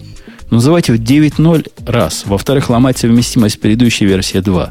В-третьих, поверх старой версии ее не поставить. Нужно старые бинарники убирать, потому что новые с ними смешивать невозможно. Короче, Акела промахнулся. JetBrains да. промахнулся. Да, я э, кинул, перекиньте, пожалуйста, в общий чатик список вообще всех интеграций. TeamCity здесь есть в списке? Общем. Ну, я, а... я даже открою, потому что я не могу просто так кинуть, не проверив сам по себе. Да-да-да, кинь в сам, посмотри в самый низ, э, там есть э, интеграция с TeamCity. Сразу да, после Stripe и, и, и до Trello. А что-то второе просил? Просил Меркурий. Вот Меркурий, да, я здесь не вижу. Ну, почему, ну, если есть, есть гид, почему бы не быть Меркурил, я не понимаю. Ну, ну есть, есть гид, есть Bitbucket, а вот Меркурила, да, увы. Bitbucket со своим собственным API, тоже очень мощный. Ну, потому что точно потому, э, потому же, почему здесь есть отдельный гид, а отдельный GitHub. Ну, конечно. Я бы так и ожидал видеть Bitbucket и Mercurial. Это было бы разумно и логично. Вы мое мнение выслушали, дорогие наши рекламодатели. Ну, вообще, КТМ, вы помните, дорогие слушатели, это такая фиговина на Ирланге написанная, как, как, как я называю, как хип-чат, только на Ирланге написанная. И, и наш собственный продукт, импортозамещение, все дела. Короче, все бегом туда. Ну, на самом деле, я правда хочу посмотреть, как, э, собственно, сделана интеграция хуб, с Хуботом, потому что, потому что мне просто интересно, как и зачем. Ну, так посмотри, там же... Я посмотрю, я посмотрю, посмотрю. Ага, там ссылочка Они, есть. У, у них есть э, блок на Хабре э, у компании Ката. Не, а Надо плагин посмотреть. это вообще проект на гитхабе, который можно... Да, посмотреть. я понимаю. Угу. Нет, это вообще просто все интересно. Как это? Дайте все посмотреть. Дайте все посмотреть. А сутки тебе не дать еще одни посмотреть? Мне бы еще двое желательно. Причем каждый день. А как вам новость, если мы рядом с JetBrains ходим, по поводу AppSource 1.0 релиз? А что это? Подождите, этот человек со мной ведет подкаст? Хай-тековский, ну, гиковский? Подожди, что такое JetBrains, ты знаешь, да? Ну, я видел, в принципе, да. Во. Что такое AppSource, ты не знаешь. А мы его обсуждали. Вы без меня его обсуждали. Ладно, не буду больше над Богом издеваться. У AppSource есть... Э, это продукт, который они называют repository браузер и код review tool. Короче, объясняю. Это такая Ваш хрень... Локальный, да, четверть гитхаба. Точно. Который подключаешь, например, против git репозитории, против Mercurial репозитории, по-моему, против GitHub. И он умеет... Э, это локальный продукт, то есть хосты. Ты сам его селф-хостишь. И он умеет показывать тебе всяческим образом твои ревизии, твои деревья, делать диффы, делать инлайн-диффы, позволять код-ревью. Это довольно могучая система для кода-ревью, на самом деле. Потому что просматривать, ну, ну и просматривать им удобно, конечно, но система могучая. Но в могучести кроется и подводный камень. Я... Крупный. Ой, прямо такой камень. Иногда, когда я ставлю некие продукты от JetBrains, мне кажется, что у них есть такое хобби засовывать в продукт все технологии, которые они знают. я откуда знаю, что они знают? Когда этот JetBrains запускаешь, а это jar файл, там со всеми делами такой здоровый, я смотрю на лог, когда он загружается, и вижу, что же они запускают. Но в Spring они покрыли все, буквально. Нет области Spring, которая в этом продукте не покрыта. Зачем в одном продукте нужно одновременно Mongo и Cassandra, Бобок? Ты можешь себе представить? Ну да, в Cassandra логи писать, а в Mongo базу держать. Э, у меня есть это рекламация. Почему нету Redis и Райка? Это будет дискриминация. Над этим. Дискриминация. Они над этим работают, мне кажется. Смех смехом, но поднять этот апсорс на относительно приличном сервере, ну, 4 ядра у меня на домашнем сервере. Не 4, 4 гиперядра. Два настоящих ядра, 12 гигабайт памяти – все дела как положено. Я устал ждать, пока оно запустится. А после того, как оно запустилось, оно еще не заработало, потому что из-под прокси эта балалайка не работает. Подожди, а, а из-под прокси не работает, потому что она локальная, да? Не-не, она... Во-первых, после запуска она пытается браузер запустить. Представляешь, ты ставишь на, на сервер продукт, который у себя пытается запустить браузер и говорит, опаньки, что-то я не смогла Firefox запустить у тебя на сервере. То, то. Удивительно. А зачем мне браузер? Ну, что-то покажет, наверное, важно. Я не знаю.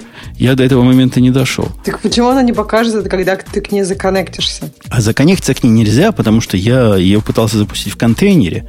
Контейнер как проксирует же все это, угу. а ему надо точно что, то, что ты ведешь, чтобы совпадало с тем...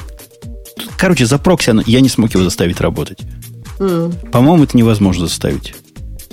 Или я не знаю как. Продукт интересный. Если бы я его мог запустить, я бы, наверное, еще больше порадовался. Демо красивая. Так а чем сейчас, вот, допустим, у вас в компании делается ревью? Просто патчами? Ну, или в смысле, а, на битбакете, наверное, да? И ревью патчами? Ну, Ты в смысле, вот кто-то написал код, ты его проверяешь и хочешь покомментить там в некоторых строчках, сказать, то вот тут в своем патче что-то плохо. Как ты это делаешь? Э, не знаю, ну, с помощью какой тулзы? Обычно я беру своего китайца и бью его до тех пор, пока он не поймет, что он сделал не так. Вот таким образом ревью происходит. То есть, в смысле, ты ну, бьешь его прям в скайпе лично и говоришь ему номер строки, посмотри вот сюда. Ты я ему говорю, такая... чувак, говорю, позвони мне немедленно. Он начинает с этого момента дрожать. Он знает, что хорошим это не закончится. Потому что когда, когда что-то мягкое, я ему в чате пишу. Вот таким образом ревью происходит. Понятно. Я просто... Ну, есть разные же способы. То есть есть разные тулзы.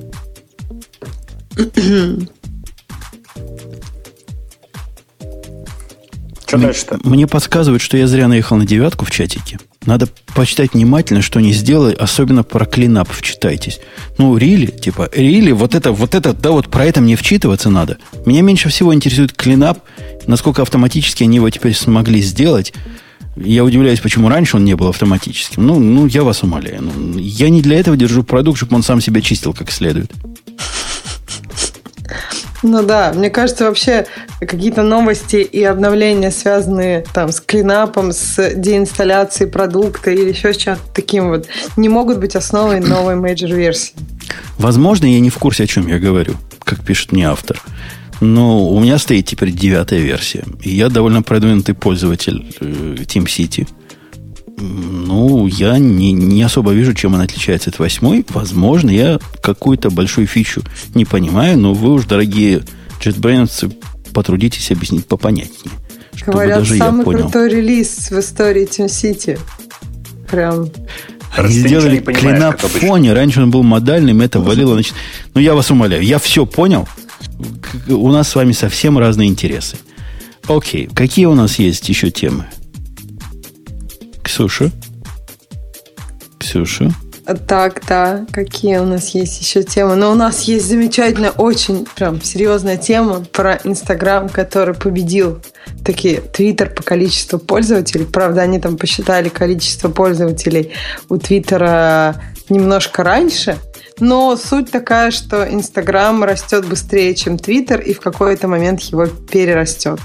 Как вы думаете, вы уже все в Инстаграме? И вообще, как вы думаете, почему и что будет дальше? То есть люди совсем разучатся писать и будут общаться картинками? Я не пишу в Инстаграм, знаешь почему, Ксюша? Пишешь туда не, не пишу, не фотографирую ничего, потому что в Твиттере ага. неплохо показываются. Нормально а, показываются. Это, это ирония да, была. Да ненормально. Они не показываются картинками. уже ссылочками показываются. Нет. Уже, уже, уже нет? Уже показывают? Когда? Как, ну, как зависит, начали? по-моему, от клиента, кстати. Да нет. Я про официальный клиент Твиттера. В официальном клиенте Твиттера будет ссылка на Инстаграм, который надо пойти кликнуть. Ну, что вы мне рассказываете, манцы? В Твиботе покажется, да, но это же не официальный клиент. На сайте не покажется Твиттера. Все, все пошли проверять.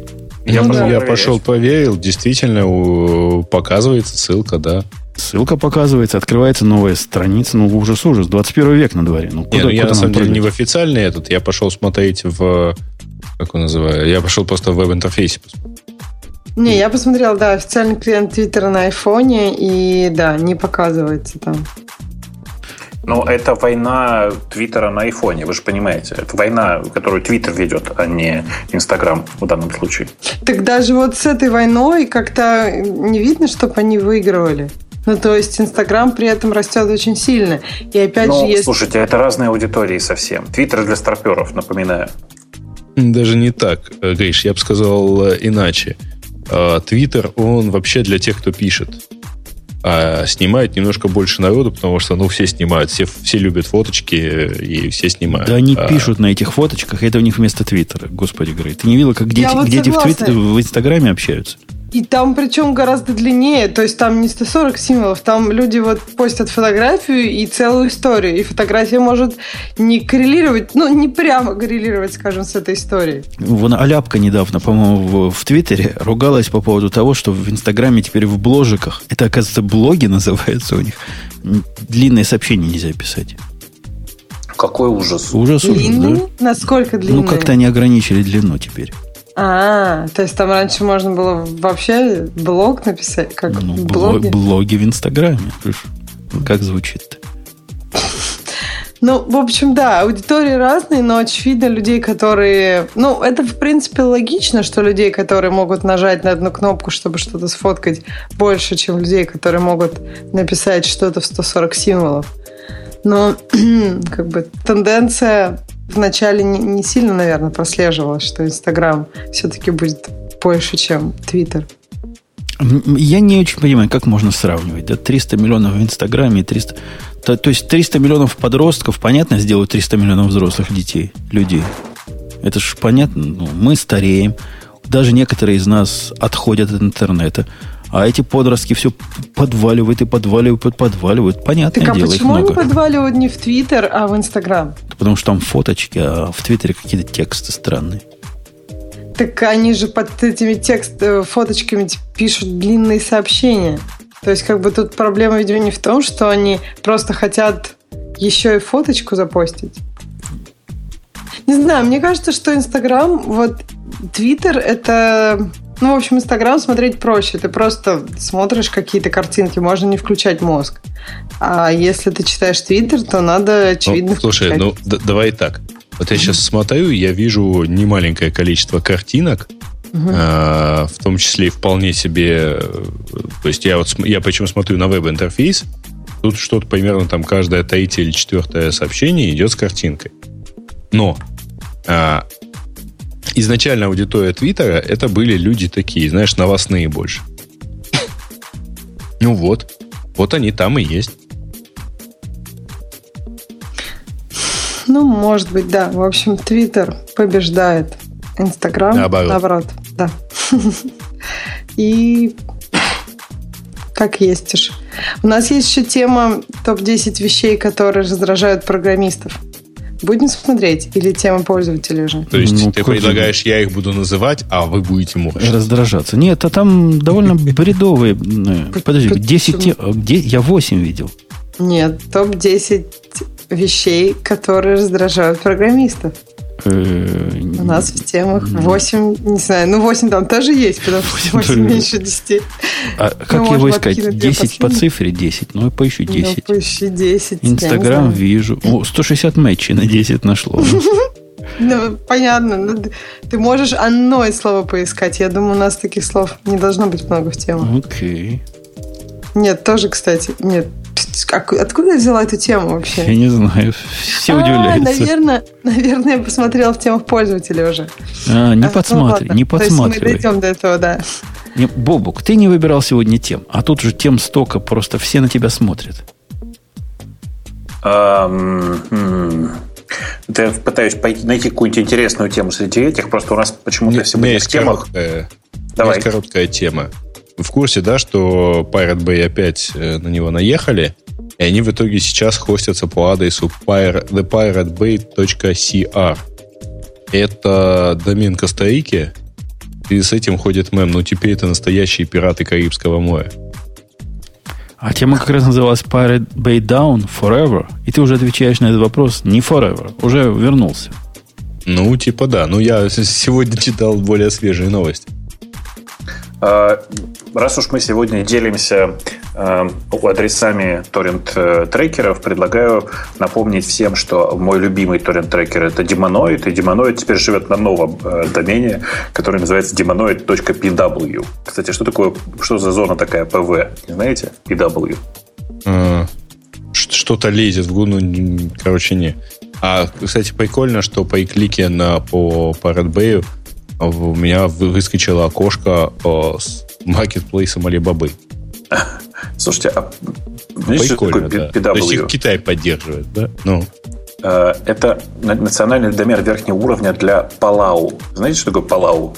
Э, ну, где-то там рядом с Коста-Рикой, это тоже. Это, да, островное государство, ассоциированное с США в Филиппинском море Тихого океана. 800 километров от Филиппин.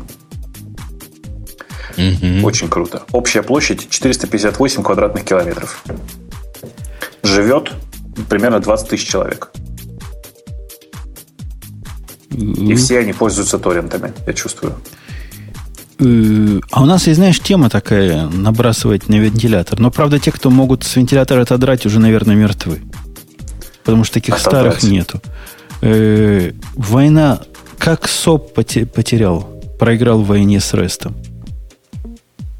Ну, блин. Свежая тема просто. Что-то пахнуло даже как-то. Э, Ксюшенька, ты успела застать СОП? S-O-A-P. Ну, как-то очень-очень так. Я только читала об этом в больших-больших книгах. Ну, а мы, Боб, Бобук, мы-то с тобой виздлы генерировали вовсю. Кого? Виздлы? Виздлы. Виздлы генерировал? WSDL. Я, да. все, до меня дошло, что ты сказал. Виздлы. Да, конечно, мы их прямо генерировали, генерировали и не вы генерировали. Не, а серьезно говоря, у вас же Яндекс, небось, в свое время тоже на СОПе был помешан, нет? Не, никогда, на Корбе. Ну, после Корбы СОП казался глотком воздуха. Это да, была свобода. Конечно, Чё, нет. Че нет? Корба, Конечно, нет. Корба это ужас-ужас, а СОП это просто ужас. Слушай, для СОПа никогда не было хорошо, хорошо написанных библиотек. То, что было, было чудовищно. А для Корба было несколько хороших реализаций. Вот что было главное. Нет, для СОП почему? Ты, ты, ты гонишь. Для СОПа был совершенно замечательный тулинг, правда, только под самую популярную платформу. В те годы, когда я, я его трогал. Но наезд авторов тут в чем? Он говорит, что СОП он был после Корбы, конечно, глотком воздуха и был проще, и, и универсальнее, и понятнее, но все равно был слишком сложный. Ну, ну он реально был сложный, да? Ну, конечно. Ну, реально. Ну, не как Корба. Ну, что? Ну, надо же признать, не как Корба. Ну, допустим, не как Корба, но при этом, я же говорю, и количество тулзов вокруг него было. Корба всякие, все-таки целая экосистема. А сок, да, был сильно проще, у него был типа как бы открытый стандарт, страшно неудобный, правда. У него было много разных вообще интересных э, плюсов. Расширение этого стандарта. Да, да, да, да, да.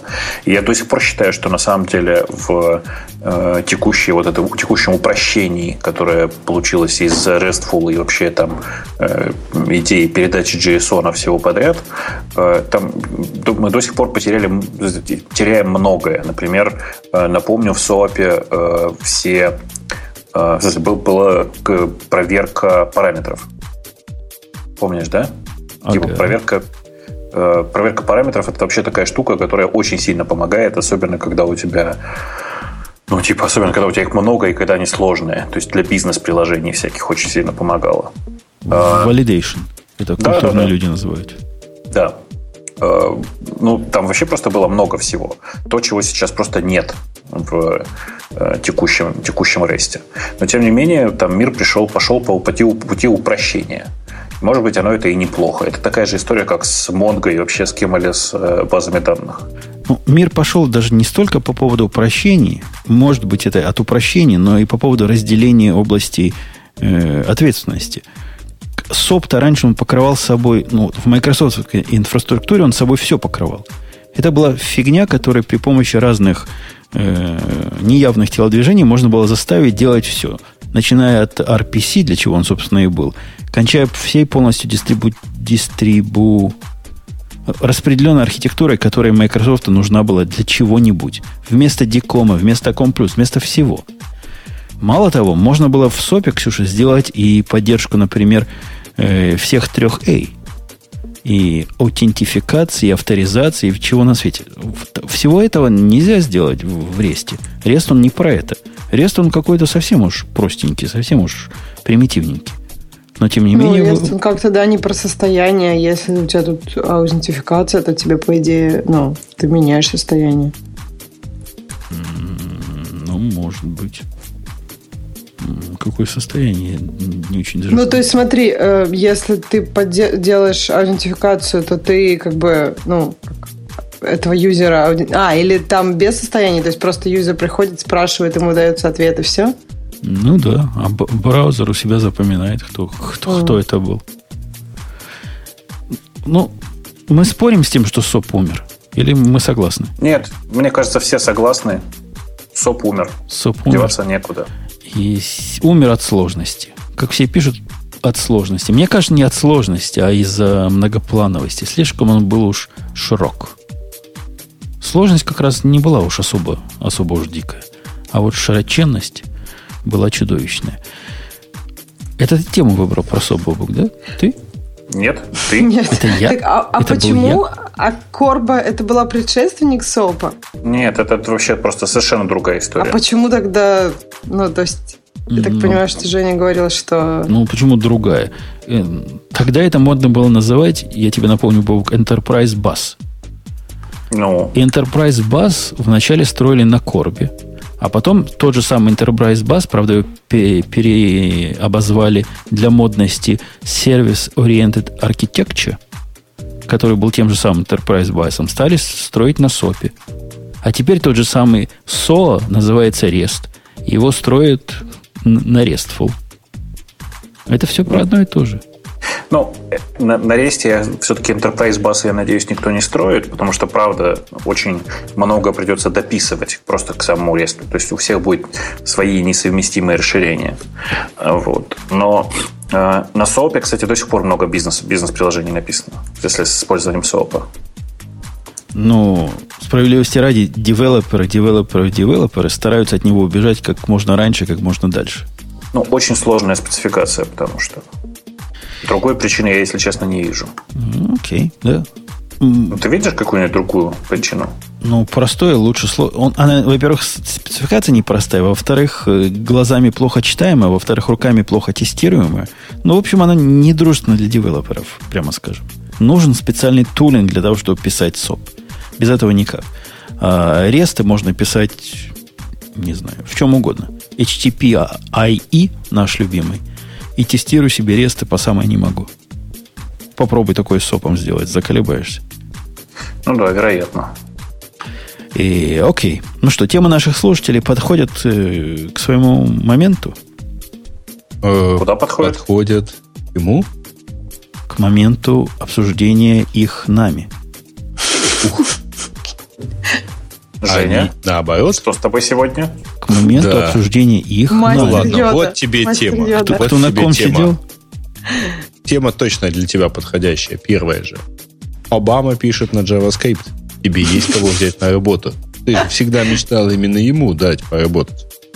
Рили, это прямо тема для обсуждения. Ну, молодец. Ну, ее, ее выбрали все. Он еще будет немножко шить, да. Замечательно. Да. Да не, ну а что плохого? Это же реклама часа кода. Ну, написала Обама там одну строчку. Что то есть его и сейчас ругают за то, что он больше всего времени в гольф играет. Теперь он будет между играми в гольф еще и на JavaScript что-то лобать. А он что, все время в гольф наступит счастье. Да, да любит, любит в гольф поиграть. Так, тема да поговорить за жизнь. Есть ли цели у наших ведущих? Что еще в жизни сделать хотите? Оттягиваться на пляже не предлагать почему я должен кому-то за тремя буквами, или там четыре, предлагать оттягиваться на пляже? Кто вы вообще такой? Что вызывает энтузиазм? Что-то какие-то да. темы у нас странные. Нет, это темы, все одна тема. Это все одна тема. Человек решил, 22 человека сказали, окей, мы хотим это от вас услышать, поэтому я просто обязан это прочитать. В следующий раз не будете лайкать. Баскетбол как насчет решает? вашей повседневности? А почему баскетбол совершенно... решает меня? Вот это, интересует. видимо, тема, это смысл твоей это жизни. Для, это реверанс в твою, в твою да, сторону. это уже как бы ответ на вопрос. Ты, то есть ты сейчас должен был сказать, ну, конечно, я живу ради того, чтобы смотреть баскетбол. Понятно Каждый же. день Вчера вы наши... купаетесь в сфере ИТ. Пользуетесь Говоришь, ты знаешь, что мне это напомнило? Это вот взять вот на слайд и в презентацию в наш бонус-трек традиционный. Это тема для бездельников, Грей. Это вопрос тебе. То есть, ну, нам с Бобуком на такие вопросы бесполезны. Бобуку, наверное, можно. Он тоже уже код не пишет. Как ну. ты не пишет? Здрасте. Я сегодня полдня только этим и занимался. Тогда только Грей вопрос такой. Потому это вопрос для бездельников. Э, ты понимаешь, Поясни упоминание баскетбола однозначно определяет адресата этого вопроса. Э. Из нас всех только один так интересуется баскетболом, что упоминает его каждый раз. Грей так говорит, как будто в этом есть какая-то фина Амбутуна. Ты интересуешься баскетболом, тебе и отвечать на этот Нет, вопрос. Нет, я имею в виду, что именно его явно подразумевает. Вот если бы сказали, что вы едите, я бы точно предположил, что это Ксюша. Только она уходит с эфира, потому что голодная. Что? Я подумала об Бобуке, как сказать, что вы едите. Ну, ну что, Нет, что, что, что мне приятно, что ты обо мне думаешь. По мысли о еде и бобуке можно думать только в совершенно в прошедшем времени. Ну, еда была, а бобук съел, да. А у меня есть связка баскетбола и IT. Это, все, это я сейчас просто заглуш, заглушил даже микрофон, чтобы не высказать все, что я думаю по поводу этой наглой хохлядской морды. Простите, вот это с шуточками ее. Э, да. Ты знаешь Коби? Конечно. Коби, Коби знаешь, да? Конечно. И все знают, даже не, не только Бобок, но и все, даже Ксюша, наверное, знает, что Коби за словом карман не лезет. Причем он это слово а он любит слово сказать. Он скандальный, и его ругают за трэш-ток. Типа, мусорный разговор. Как трэш-ток, по-вашему? За злопыхательские разговоры всякие. Он на днях тут высказал, что его команда чудилы мудрые, как было сказано в замечательном том переводе, и вообще плохо мягкие, и, и, и вообще никакие. При этом на тренировке плохо тренируется, сам он на тренировке не ходит. Представляешь, Коби не ходит на тренировки. А почему? Он такой крутой, что ему не надо на тренировки ходить.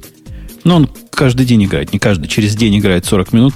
Зачем ему еще тренировки? А, в этом смысле. Ну да. И вот он так их накрутил, что они вчера наших обыграли. А наши это чемпионы мира.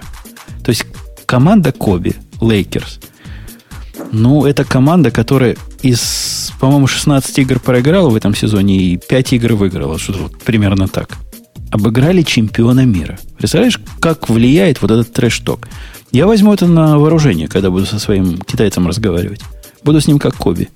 Слишком мягкий, буду ему говорить. Мышей не ловишь, на тренировке плохо тренируешься. А? Ужас. Тема для IT. Там, там дают ссылки на Коби в, в Википедии. Ну да, ну да. Я даже твиттер его нашла. Прям вообще. Вообще крут? Угу. Ну, окей. Э, а какая у тебя, Бобук, цель, кроме того, чтобы сделать мир лучше? Ну, Там сказано, что, это недостаточно? Если у вас цель, ну, это, это общая цель, типа. Мы ну, все пытаемся знаю, сделать мир лучше. Не, мне кажется, что этого, этого вполне достаточно. Прямо вот прямым текстом. Этого достаточно. У девочек, кстати, нет и этого. Они просто рождены с целью. У, ты подставился. Да, я что-то не поняла. Что, что, что про девочек было? Мощная сейчас, да? Мощная. Ты мощный API. А ты знаешь, кстати, Бобок, ты, ты вот живешь вот вне низкого интернета. Ты даже не представляешь, что там происходит. А что там происходит? Мою жену заблокировали в обществе экстремальных феминисток. Так ты вроде рассказывал, или что-то новое там Это произошло? другие. Это есть общество... Моя жена просто вообще фанат. Моя, моя жена с феминистками дружит, всячески их поддерживает. Тут пришла в какое-то общество, а там предлагают мальчиков до 13 лет кастрировать. На всякий случай? А потом? Ну, чтобы не а размножались. Не всех. Некоторых в приемнике, ну, чтобы это самое. А, ну, чтобы рот продолжать. Остальных кастрировать, ну, чтобы, чтобы, чтобы не гадили и женщин не обижали. Особо отъявленные из них предлагают перейти на собак. Ну, на полном серьезе. У них там такое общество есть.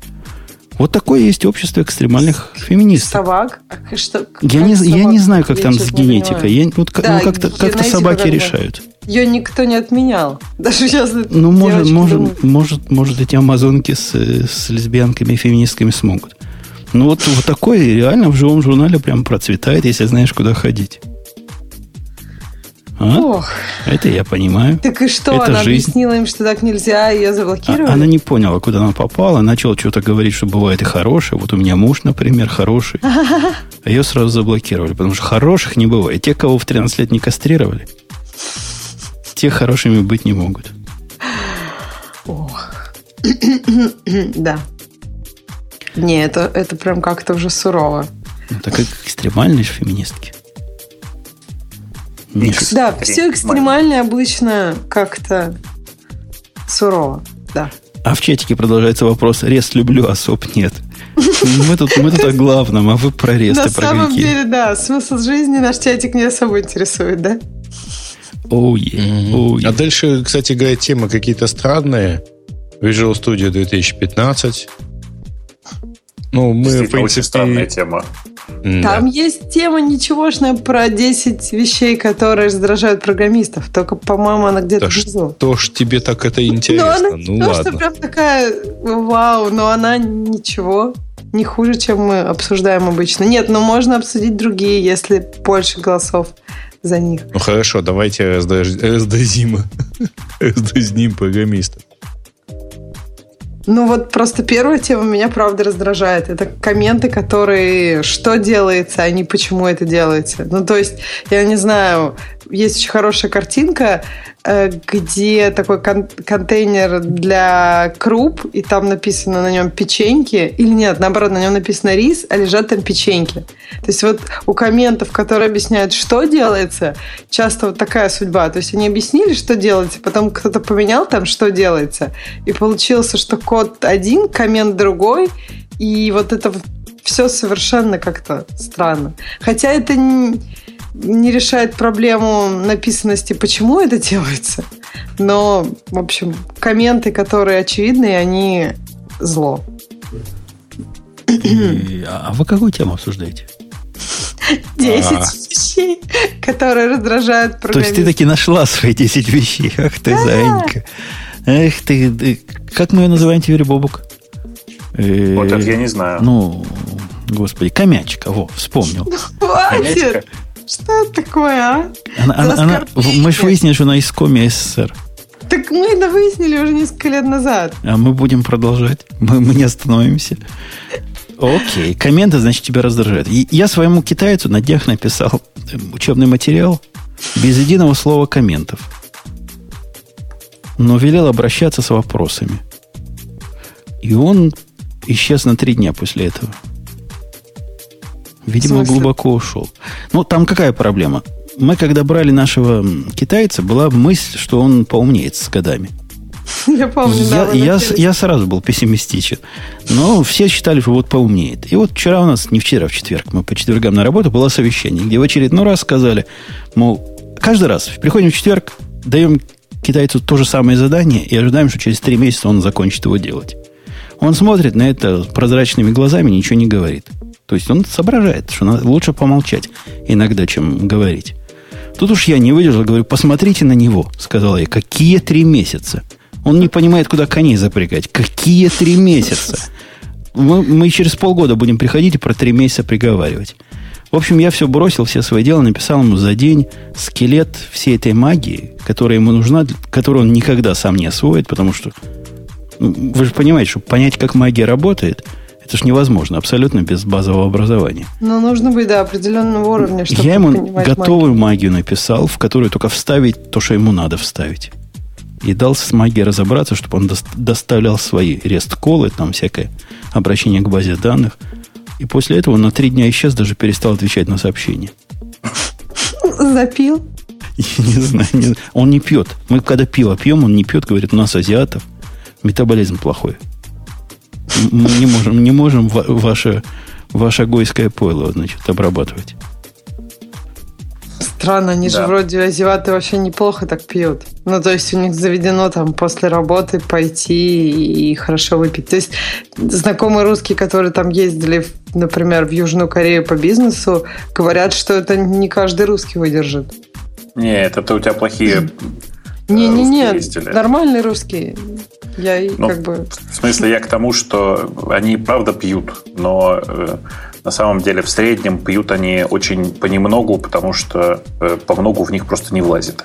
Он, он вообще не пьет. Он говорит, у меня после полбанки пива все, готов уже. Валюсь с пола и, и начинаю все крушить. Полбанки Так, мне пива. кажется, это дело в отсутствии тренировки. У меня это я ему так, тоже но говорю, я- давай тренироваться вместе. Мы тебя научим, как старший товарищ. Ну, он говорит, нет, на работе работать надо, не пиво пить. И так осуждающий на вас посматривает, Молод- да? Молодой еще. Да. Ох. Следующая Так что вещь, мы продолжаем которая- раздражать Да, программистов? или следующая вещь, дальше? которая раздражает программистов, это как бы по-русски прерывание. Ну, то есть, когда Не ты уже... маскированные Вполне прерывания. по-русски, да. Нет, а прерывание это что, не по-русски? По-русски, Я, когда ты- я, вот здесь таблички сарказм не, не было. А, окей, хорошо. Мне кажется, она у тебя всегда просто А тебя какое. Ксюша, больше раздражает? 16 или 21? Меня раздражает, когда это вообще не по делу. То есть, когда ты сидишь, осознаешь какую-то проблему, а кто-то тебе просто говорит, может, чайку поставить. Ну, или что-нибудь такое. И ты Слушайте, думаешь, а это правда только Ксюша сейчас подумала про то, когда тебя отрывают от работы, а не про системные прорывания? нет, я про системные поняла шутки, но я просто... А ну-ка, ну-ка, ну-ка, объясни нашим слушателям шутку. Если ты поняла. Я не помню, хватит что значит там травмировать. 16 21 Нет, ну то есть там есть прерывание там, от, от клавиатуры, от всех там системных девайсов. Я, ну про 16 21 я не помню, какое именно что значит. А, Молодая еще. MS-DOS не помнишь. Как же можно так? Что-то ну я да, хотел сказать. молодая. Мне, мне на самом деле гораздо больше понравилось, э, как это, прерывания были, прерываний не было. Помните, была игра такая «Пойми меня»? Повторы были, повторов не было. Ладно, простите. Пойми Чё? меня, я помню. Лучше, чем прерывание 16 21 Да, Номер, номер 8. Что что это за номер 8? Неконтролируемые изменения в, э, в, про- в скопе проекта. И вот это раздражает. Как это может... Это наша жизнь. Как, как кто-то живет с контролируемыми изменениями в скопе проекта? мне кажется, да. Где? Мне Покажи, кажется, покажите мне ну, этих людей. У меня есть такая прямо пример такой команды перед глазами, но это очень специфическая команда разработчиков. У них э, они планируют э, разработку на три года вперед и все такое. Э, Я не буду говорить, какая это конкретная команда. Мне кажется, те, кто знают, они все это хорошо понимают. Ну, Но, я слышала, что вот команды, которые с железками связаны сильно, они планируют, потому что ну, ты не можешь изменить часто железку прямо вот на ходу. Это занимает Да ну. какое-то время. Ну, девять например, вот это занимает. Это, знаешь, мел- мелочь, ерунда. Ну да, то есть ты можешь на три месяца себе жестко запланировать и заниматься именно этим. А те, кто делают просто приложение, на три месяца ты, строго говоря, точно не знаешь, что будешь делать. Какая-то новая, новая задача может появиться ну, через неделю. Согласись, то есть действительно... Она ну, может каждый ну, день появиться. на Каждый самом деле. день, но то есть как бы ты примерно на неделю обычно знаешь, но а тут три месяца жесткого планирования вполне можно себе позволить, потому что у тебя железка там на 9 месяцев какие-то планы. Ну. Не, у Боба Чего? какое-то исключение, которое подтверждает правило. То есть, наверное, Да. такие есть люди, хотя и Не, не, я не видал. вопрос успе... Вы не, забыв- не забывайте, что то, что такие люди есть, вовсе не означает, что эти люди успешные. Понимаете, да? А, а, ну так бы искал. То есть работает в Газпроме, что ли? Ну, ну, примерно так. Окей. Номер семь это что, Ксюша? Менеджмент, который не рубит в программировании. Это ж надо. Вот как они осмелились Да идти в менеджмент, если они не понимают программирование. Тут, мне кажется, нет, тут не понимание программирования, тут понимание, ну, то есть, я так понимаю, предметной области программирования, что ты работаешь с программистами и хоть как-то понимать какие-то особенности своих подчиненных, имеется в виду надо. Ну, ты считаешь, что нет? Программисты это инженеры, которые пока не научились как следует строить мосты. И особого понимания требовать от руководства вот этих недоинженеров, это значит недооценивать просто всю ту пропасть, в которой наша индустрия находится. не Подожди, с той ну вот стороны ты- это чинить надо. Тебя же, например, начальник э, как там доверяет тебе и понимает какие-то, ну, то есть особенности твоего процесса. Насколько я понимаю твои рассказы, он как бы в этом плане уважает, что вот технологический процесс программирования, скажем. Ну да, но тут там какой? Менеджмент не понимает программирование. Он не поним... У него иногда такие идеи, типа, у нас есть уже программка с формочкой уже одна. Почему поверх этой формочки и другую не прикрутить? То есть он вообще ничего не понимает, о чем говорит. Но ему и не надо понимать. И никакого понимания от него не требуется. От него требуется правильное делегирование. Это другая проблема. А к пониманию программирования они относятся никак. Ну, мне кажется, тут сформулировано, может быть, вот название не особенно верно, потому что в как бы в тексте самом там больше о том, что менеджер должен просто осознавать какие-то нужды и, не знаю, потребности тех, кого он менеджер. То есть что-то об этом скорее. Но я согласна с тобой, что понимать именно в программировании нет особого смысла. То есть Окей, согласились. У нас там в чате есть очень точное выражение. Должен же менеджер понимать, когда его посылают в жопу техническим языком. А наш научился. Он знает, как только я говорю слово магия, то это значит так. наезд сразу. Понятно. Ну да, часто люди, которые не понимают в программировании, много из всего того, что делается магия. Это понятно, да. Ну, Женя скорее обратный пример приводил, я так понимаю. Ну, как, когда он важно. говорит, хочу формочку эту поверх этой прикрутить, и говорит, да, говорю. Вот и мы магическим образом сейчас что-нибудь подумаем тут. И он говорит, я все понял, все, дальше не продолжай. Ага. Воспитал. Я, короче, я тебя правильно понял. Окей, да. Ксюша, что дальше? Не молчи. А дальше это документирование приложений но не в смысле документирования API, для которого куча тулзов, и когда, а в смысле того, что тебе... Ну вот, не знаю, мне кажется, многие, может, проходили это, когда есть какой-то там сайт-проект, и когда ты на гитхабе должен для него редми написать, это на самом деле обычно занимает все-таки немало времени. Когда ты пытаешься объяснить, вот, ну, ты все это понимаешь, у тебя все это есть в голове. Но вот просто решите написать это так внятно, чтобы всем было понятно ровно столько, чтобы э, все это прочитали. Ну, то есть вот этот момент, мне кажется, все-таки достаточно, ну, сложный. Проще написать иногда кучу кода или там продумать много вещей, чем написать вот это. Я, я, вы помните, в прошлом подкасте о документации рассказывал, что собираюсь дрон себе завести. Так. Я прочитал статью про дрон, который Parrot Bipop, по-моему, называется, новый. Угу. Его ругают, причем настолько ругают, что на Амазоне, по-моему, одну звездочку за это ставили. К нему нет вообще никакой документации. Единственная документация, которая к нему есть, говорят, там такой листочек, в котором написано «Выньте батарейки и вставьте в батарейный отсек». И даже эта документация неправильная, потому что это не так надо делать. Надо батарейный отсек открыть, вытащить откуда-то изнутри провода, и к проводам уже батарейку цеплять. Что-то там такое. И вот, вот вам пример без документации. Чувак говорит, я запустил его в доме, в стену врезался, полдома развалил, потому что документации не было. Ну, в общем, да, не любят программисты писать документацию. И с этим перекликается следующая тема. Программисты также не любят приложения без документации. И вот, ну, мне кажется, это как раз вот писать не любят, а как пользовать то, что без документации, тоже не ясно. Поэтому какая-то такая грустная история в жизни. Часто так бывает. Следующее, что программисты не любят, это железо. Э, и, ну, а вот про документацию, имеется... подожди, у меня еще один пример из жизни. Я, я, я тоже вот думал, как, как вы все, думал, что документацию программисты не любят, но она полезна. Документация на REST, например, которую ты упомянула. И ее хорошо бы как-то механически уметь генерировать.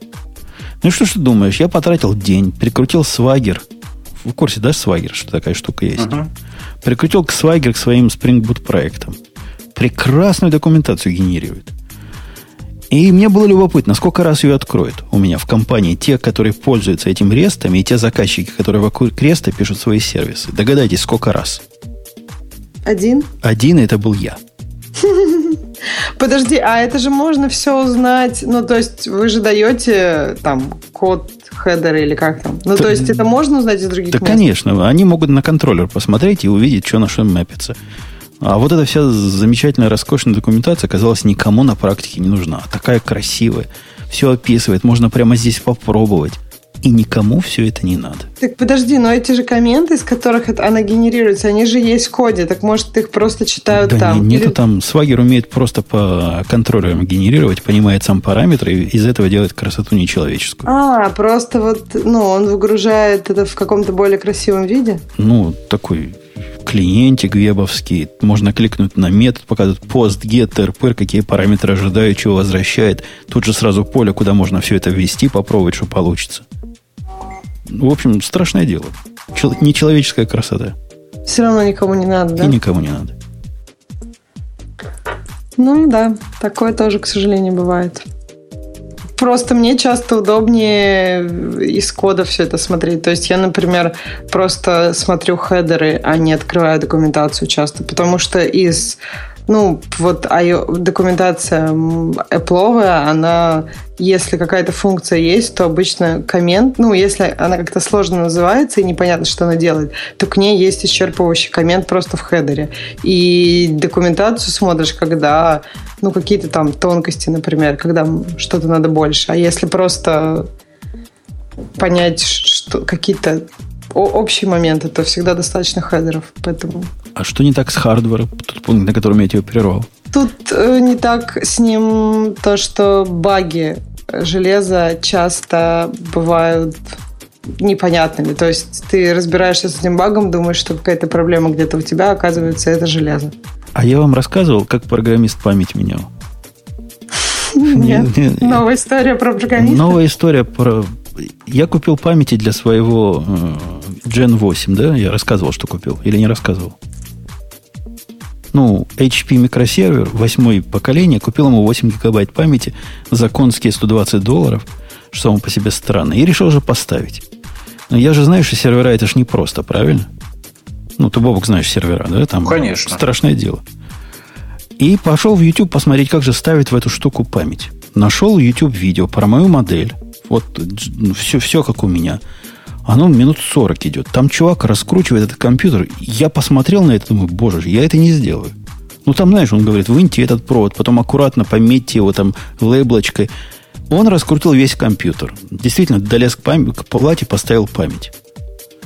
Согласись, это как-то это HP сервер. Ну, я, я подумал, что-то не так. Но неужели вот так сложно должно быть? А знаешь, в чем дело оказалось? Ну? Он не с той стороны компьютер разбирал. И если открутить сзади два болта, снять крышку, то, то эту память можно сзади поставить. Не надо спереди ее пытаться воткнуть. А спереди действительно там надо весь, весь сервер разобрать.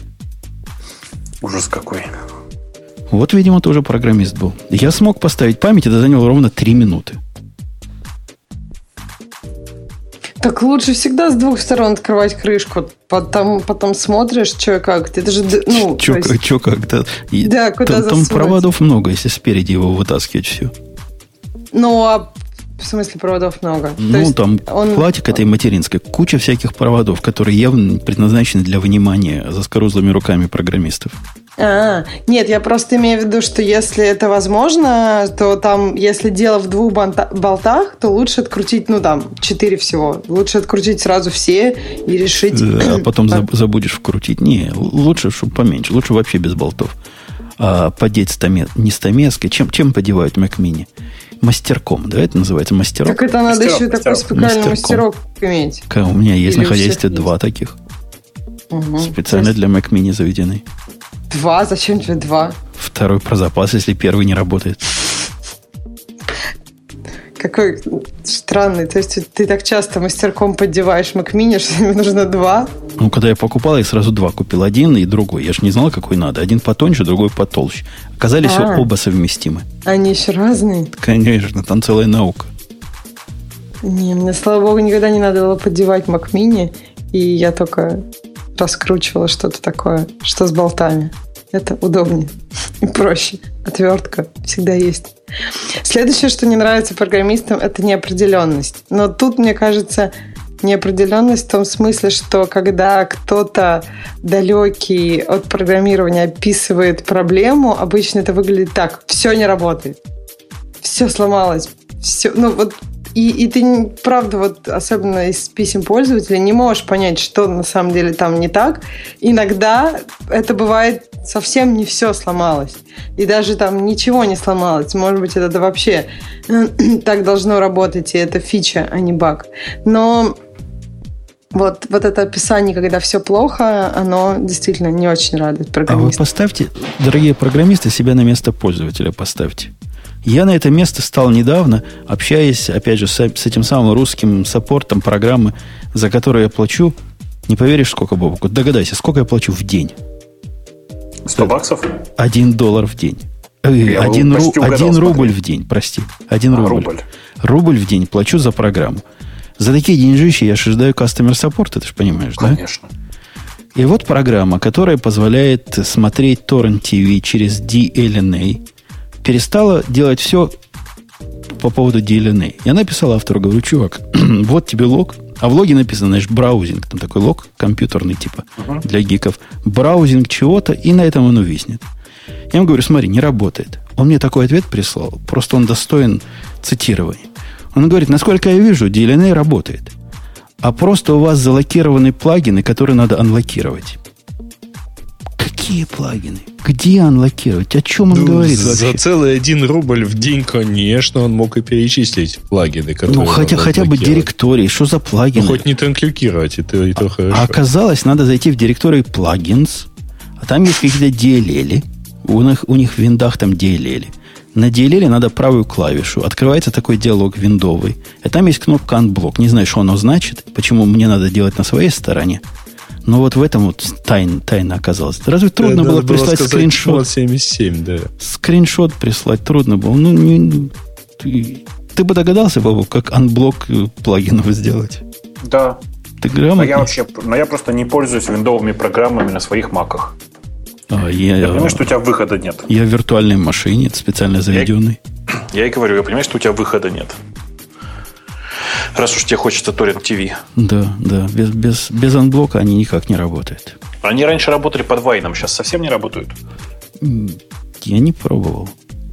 Но анблок это какая-то фича .NET, насколько я понимаю, которая как-то не умеет откуда-то не оттуда DLL загрузить. Там что-то сложное. Вот видишь, оказалось, что ты что-то знаешь на эту Но тему. после того, как я попытался перевести, что такое анблок, я облазил весь интернет и половину MSDN, чтобы понять, о чем речь. Ну да, ну, наверное, все виндовые программисты знают, что происходит зачем это анблокать. Он подозревал в тебе виндового программиста. Раз я смог лог ему понять, по- Да. показать из консольки. Ладно, виноват. Сам виноват. Надо было Да. просто написать, не работает. Надо Веб-сайт было поломался. прикинуться чайником. Тогда бы были бы и скриншоты, и место, и директория плагинов. Так, следующее, что раздражает другие программисты. Ну, Это, мне кажется, как раз уже была история про, про это же. Другие программисты всегда раздражают. Ну и последнее. Ну, часто, не знаю, мне кажется, что, ну, наверное, это везде так, может быть. Не знаю, я, я часто слышу, что вот, это ужасный код, это там... Но и при этом может быть, что человек просто не разобрался в этом коде. Прав- есть- Правильно пишет А. Ефимов. Другие программисты на PHP. Вот это прямо молодец. Вот это хвалю. Эти раздражают. Ну и последнее, что раздражает, это свой же код э, через 6 месяцев. Это, мне кажется, уже можно как в других Через 6 программистов. месяцев. Где-то примерно через две недели. Нет, ну через 6 месяцев это действительно уже как код другого программиста. Две недели ты еще способен вспомнить, а вот 6 месяцев это действительно совсем уже. А я послед- последние 10 лет свой код люблю. У меня, видишь, другая стадия. Я, я его уже люблю. То есть раньше, да, как, как вы все. Хотелось все выбросить, переписать и обругать того чудака, который все это написал. А теперь, мне кажется, это нормально все было. И ты- Так ты же не развиваешься, значит? Значит, все остановился 10 лет назад в развитии? Да нет, я смотрю, да, действительно, можно лучше написать. Но действительно, можно правильнее сделать. Можно современную балайку прикрутить. Но зачем? Оно работает до сих пор. Но это был сарказм у меня, если что. Ну, понятно, что если оно работает, то это уже хорошо, и можно по этому поводу не раздражаться. Тем более, если оно было написано 10 лет назад и все еще работает. То, мне кажется, должно радовать. Ну что, на этой позитивной ноте мы заканчиваем? Я думаю, пора. Это, по-моему, все там что-то пишут в своих чатиках, пишут, пишут. Я прямо очень набираю. Я последнюю новость вам быстренько расскажу, и мне кажется, она просто хорошим будет завершением дня. Э, Тут произошло прикольное событие. сразу две компании сразу, одна из которых называется LastPass, вторая называется Dashlane, э, в один день буквально анонсировали одинаковую фичу. Автоматический смен, автоматическая смена паролей. То есть... Я, слушай, так и не понял, как она работает. То есть нажал, и у тебя все поменялось. Ну, нет, у Dashlane именно так. Есть специальная кнопка «Поменять все твои пароли на всех твоих сайтах», но на самом деле она все сайты не поддерживает, а поддерживает что-то там список из 70, что ли, сайтов. У LastPass такая же фигня, тоже там типа 73-75 сайтов, э, и работает оно все на самом деле из твоего браузера. То есть на самом деле это выглядит так. Ты нажимаешь на кнопку «Сменить, сменить пароль», у тебя в браузере выполняется набор JavaScript, который э, меняет твой пароль. Это стрёмная какая штука. Это чудовищно просто. Я просто, короче, я, я когда То есть, подожди, это браузер, так сказать, временно отключается от твоих потребностей и начинает ходить, по всей видимости, на все эти 75 ну, сайтов. А он открывает отдельную вкладку и, видимо, там начинает фигачить. Э, это А-а-а. так у LastPass. У Dashlane, видимо, не так, и они это делают на серверной стороне, и это значит, что какой-нибудь Facebook их скоро забанит. Не, ну мы, мы люди, мы же давно тут сидим. Мы ну, понимаем, да. что программисты делают ошибки. И кроме того, лучшие из них. One Password хорошая программа. Но даже эта программа иногда не тот пароль тебе подсовывает. А если Бывает. она не на тот поменяет и не тот запишет, это все вне твоего контроля, все это в бэч-режиме происходит. Дорогие слушатели, вы держитесь подальше от этого всего. Не-не, э, в смысле, автоматическая замена пароля это вообще чудовищно, если это делается не с помощью API, а с помощью имитации поведения пользователя, это еще более чудовищно. А да если... Как такое поведение тестировать? Бра... Это же во всех браузерах надо тестировать. Страшное дело. Так а получается, злоумышленнику надо просто запустить эту программу и поменять мои пароли на свой на всех сайтах одним макаром, да? Ну, ну то есть не, это не, как-то не, не, не, неправильно. Э, не забывай, э, LastPass это вот такой аналог OnePassword, и твой браузер с этим плагин, плагин э, LastPass в твоем браузере знает твой пароль. То есть он идет, авторизуется, нажимает mm-hmm. кнопку «Сменить пароль» и э, меняет, ми, ну, пароль, вводит новый пароль и mm-hmm. сохраняет новый пароль у тебя в базе. Окей. Так и есть. Страшно. Это страшно. Я даже не стал до конца нового читать, потому что понял, что ни при какой ситуации я такое у себя не запущу. Ну, слушай, Чего? там, по-моему, оно не батч, а, а оно все-таки там ты кнопочку нажимаешь для каждого сайта, и он идет, его автоматом меняет. В LastPass, ты имеешь в виду? В LastPass, да. Последний ну, раз, дэш, когда я... В дэшлайне прямо одна кнопка «Сменить все пароли». Сделать красиво. Да. Последний раз, когда я пытался себе сделать красиво, причем я решил, что это безопасная вещь, загрузил программку, которую все рекомендовали в интернетах, которая занимается ерундой полнейшей. В твоих э, адресных э, контактах удаляет дупликаты в автоматическом режиме. А, ну, я до, я до сих пор пытаюсь восстановить все, что она наделала три года назад. Ну, у меня такая же проблема была, но я нашел бэкап. Типа, хорошо, ты, ты уже тогда был умный. А так а что она делала? Удалила все дубликаты просто с концами и не у меня, оставила у меня в компании У меня в компании работает 16 Ивановых, из которых 4 Дмитрия. Она смержила мне 4 Дмитрия Иванова в один контакт. Вот это хорошо, да. Ну, то есть, Учитывая вот то, надо... что, как, по крайней мере, двое из них имеют основания позвонить Бобуку. Да, да. Как бы нехорошо получилось, в общем. Да, это, это прекрасно. Просто тут надо да, понимать, на каком основании она их будет считать дубликатами. И это... Да, откуда тут, слушай, проще э, считать? Имя, фамилия одинаковые. Нет, я согласна, что программа действовала, в общем, в рамках как бы, ну, там, русской нотации имен, русскоязычной. Я согласна. Просто вопрос, да, в том, она как бы не знала, как сделать лучше. То есть как бы Бобук их отличал вообще. А я тут логинился сегодня. Какая-то из идиотских программ, которая требует э, Твиттер все время забывает, как при логине. Не помню, может, э, наш, наша система комментариев дискас забывает, да, про Твиттер все время? Ну. Время от времени он говорит, залогинься заново. Я залогинился заново, у меня Твиттер с двойной авторизацией.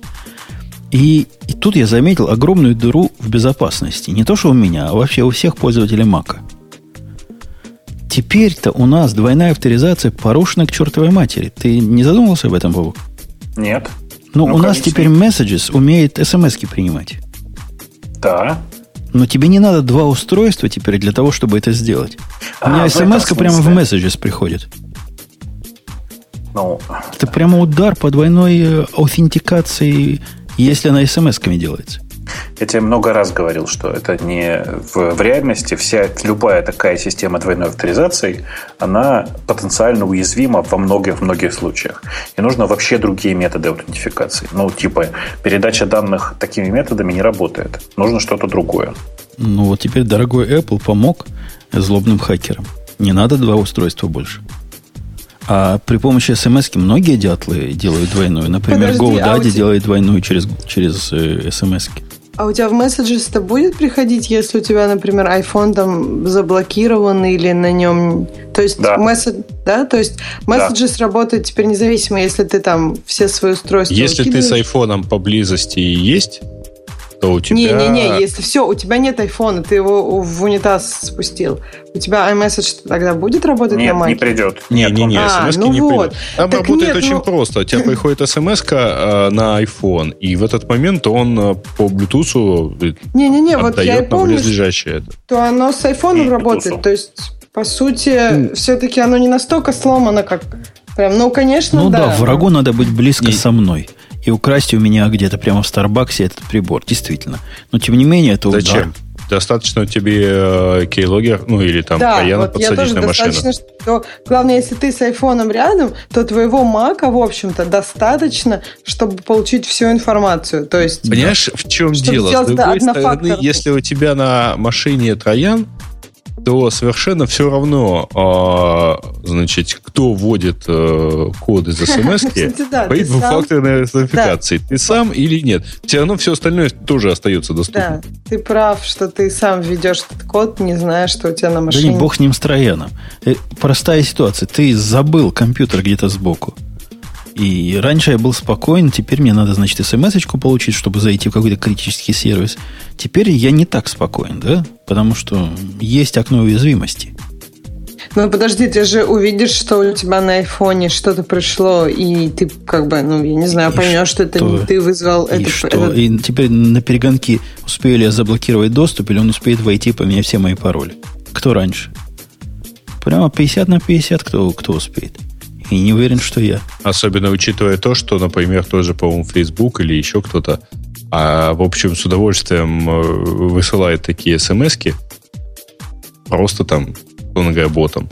Подожди, так тебе нужно оставить где-то свой ноутбук без пароля, получается, потому что ты, ну, то есть, как я не знаю, ты, допустим, оставил его в кафе, но ты же его Я, я тебе рассказываю ну, практически use case. Давай. Оставил я, такой я, опять же, мудила чудный, оставил его, пошел в туалет.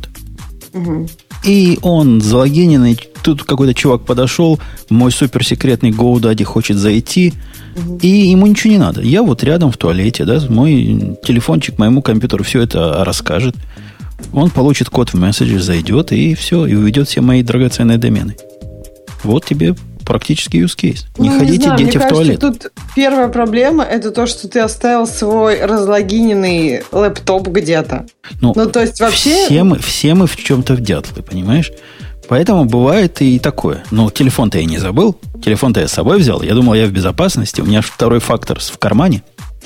Не знаю, мне нравится вот идея, когда ну, рассказывали, что вот в офисе, если кто-то в команде оставляет компьютер незалогиненным, кто-то подходит и от его имени и с его почты пишет, что я принесу завтра всем мороженое. То есть, ну, не знаю, мне кажется, если ты оставляешь свой компьютер н- незалогиненным где-то, в смысле разлогиненным где-то, ну, то есть тебе ничего не поможет, ни двухфакторная авторизация, ничего. Ну, я не знаю. Раньше помогало, теперь не поможет. Ну, она помогала не от этого на самом деле. Просто если ты разлогиненного оставил, у тебя много чего другого можно, может утечь. То есть, например, э, там, если ты оставил разлогиненный компьютер, то почему бы не оставить залогиненный, я не знаю, Gmail, свою почту? Оттуда можно увести все, что угодно. И GoDaddy тоже. Года и через 15 минут тебя форсированно от, от, отразлогинит. И я не говорю, что это стало особо плохо. Просто окно уязвимости от этого увеличилось. Немножко, Ну, но тем не менее увеличилось. Э, ну что, все на этой оптимистической ноте? Или, Бобок, у тебя есть еще одна тема? Ну, так сходу не... А, ну, разве что я хочу всем рассказать, что э, выложили сорцы и выложили, выложили все ноутбуки, э, в смысле айпайтиновские ноутбуки, книжки, которые называются, как бы это сказать, вероятностное программирование и bs методы для хакеров. Я вот сейчас дам книжку, ссылку в чатик. Она прямо очень хорошая и в скайпе тоже к нам положу, вдруг вы не видели. Прямо очень хорошая книжка. Если вам интересна тема, и вы готовы разбираться в том, что написано на питоне, хотя это, в общем, не принципиально, прямо посмотрите. Она прямо очень хороша. Она не дописана до конца, там есть три или четыре главы, которые будут еще дописывать, но э, прямо очень хороша книжка. Окей. Ну что, на этой оптимистической ноте напомним, что это был подкаст выходного дня Радио Ти. Следующий выпуск, надеюсь, будет в таком же полном составе. И нет, зря наделился. Комяч, да, комячка меня... нас подведет? Ну что такое? Ну, чисто интересуюсь. Это оскорбление. Как? Э, ну, но, но это же не шовинизм. Это же не шовинизм. Ну, это, это же не расизм. Расизм, расизм наверное, какой-то. Я не знаю, как это правильно называется. Ты, да. А ты назови ее как-нибудь иначе. Сеять лячка, например. Да зачем вообще как-то называть? Я не понимаю, Грей. Ты хочешь, Хорошо. чтобы тебя называли... Ты у нас будешь как Яхве, не называем. Да у меня есть имя. Вообще-то. Окей. Марусечка. Тебе... Хорошо. Тебе, тебе не будет Марусечка, да, в следующий раз? На этой оптимистической ноте. В общем, да, меня не будет, но я буду через раз. Там будет совсем Новый год, Рождество, да? А Слушай, значит, в следующий раз мы сможем ее называть как хотим. Без ну, то есть, да, 20-го можете меня называть как вам угодно, а вот 27-го я снова буду. Да. Окей, до новых встреч. Это шоу создано при поддержке Digital Ocean. Digital Ocean – провайдер доступного облачного хостинга. Всего за 55 секунд и 5 долларов в месяц вы можете создать свой облачный сервер в одном из дата-центров, расположенных в Нью-Йорке, Сан-Франциско, Амстердаме и Сингапуре, и управлять им с помощью простой, интуитивно понятной панели управления или воспользоваться мощным API. Начните прямо сейчас. Введите промокод RadioDefist при регистрации и получите 10 долларов бонуса на аккаунт.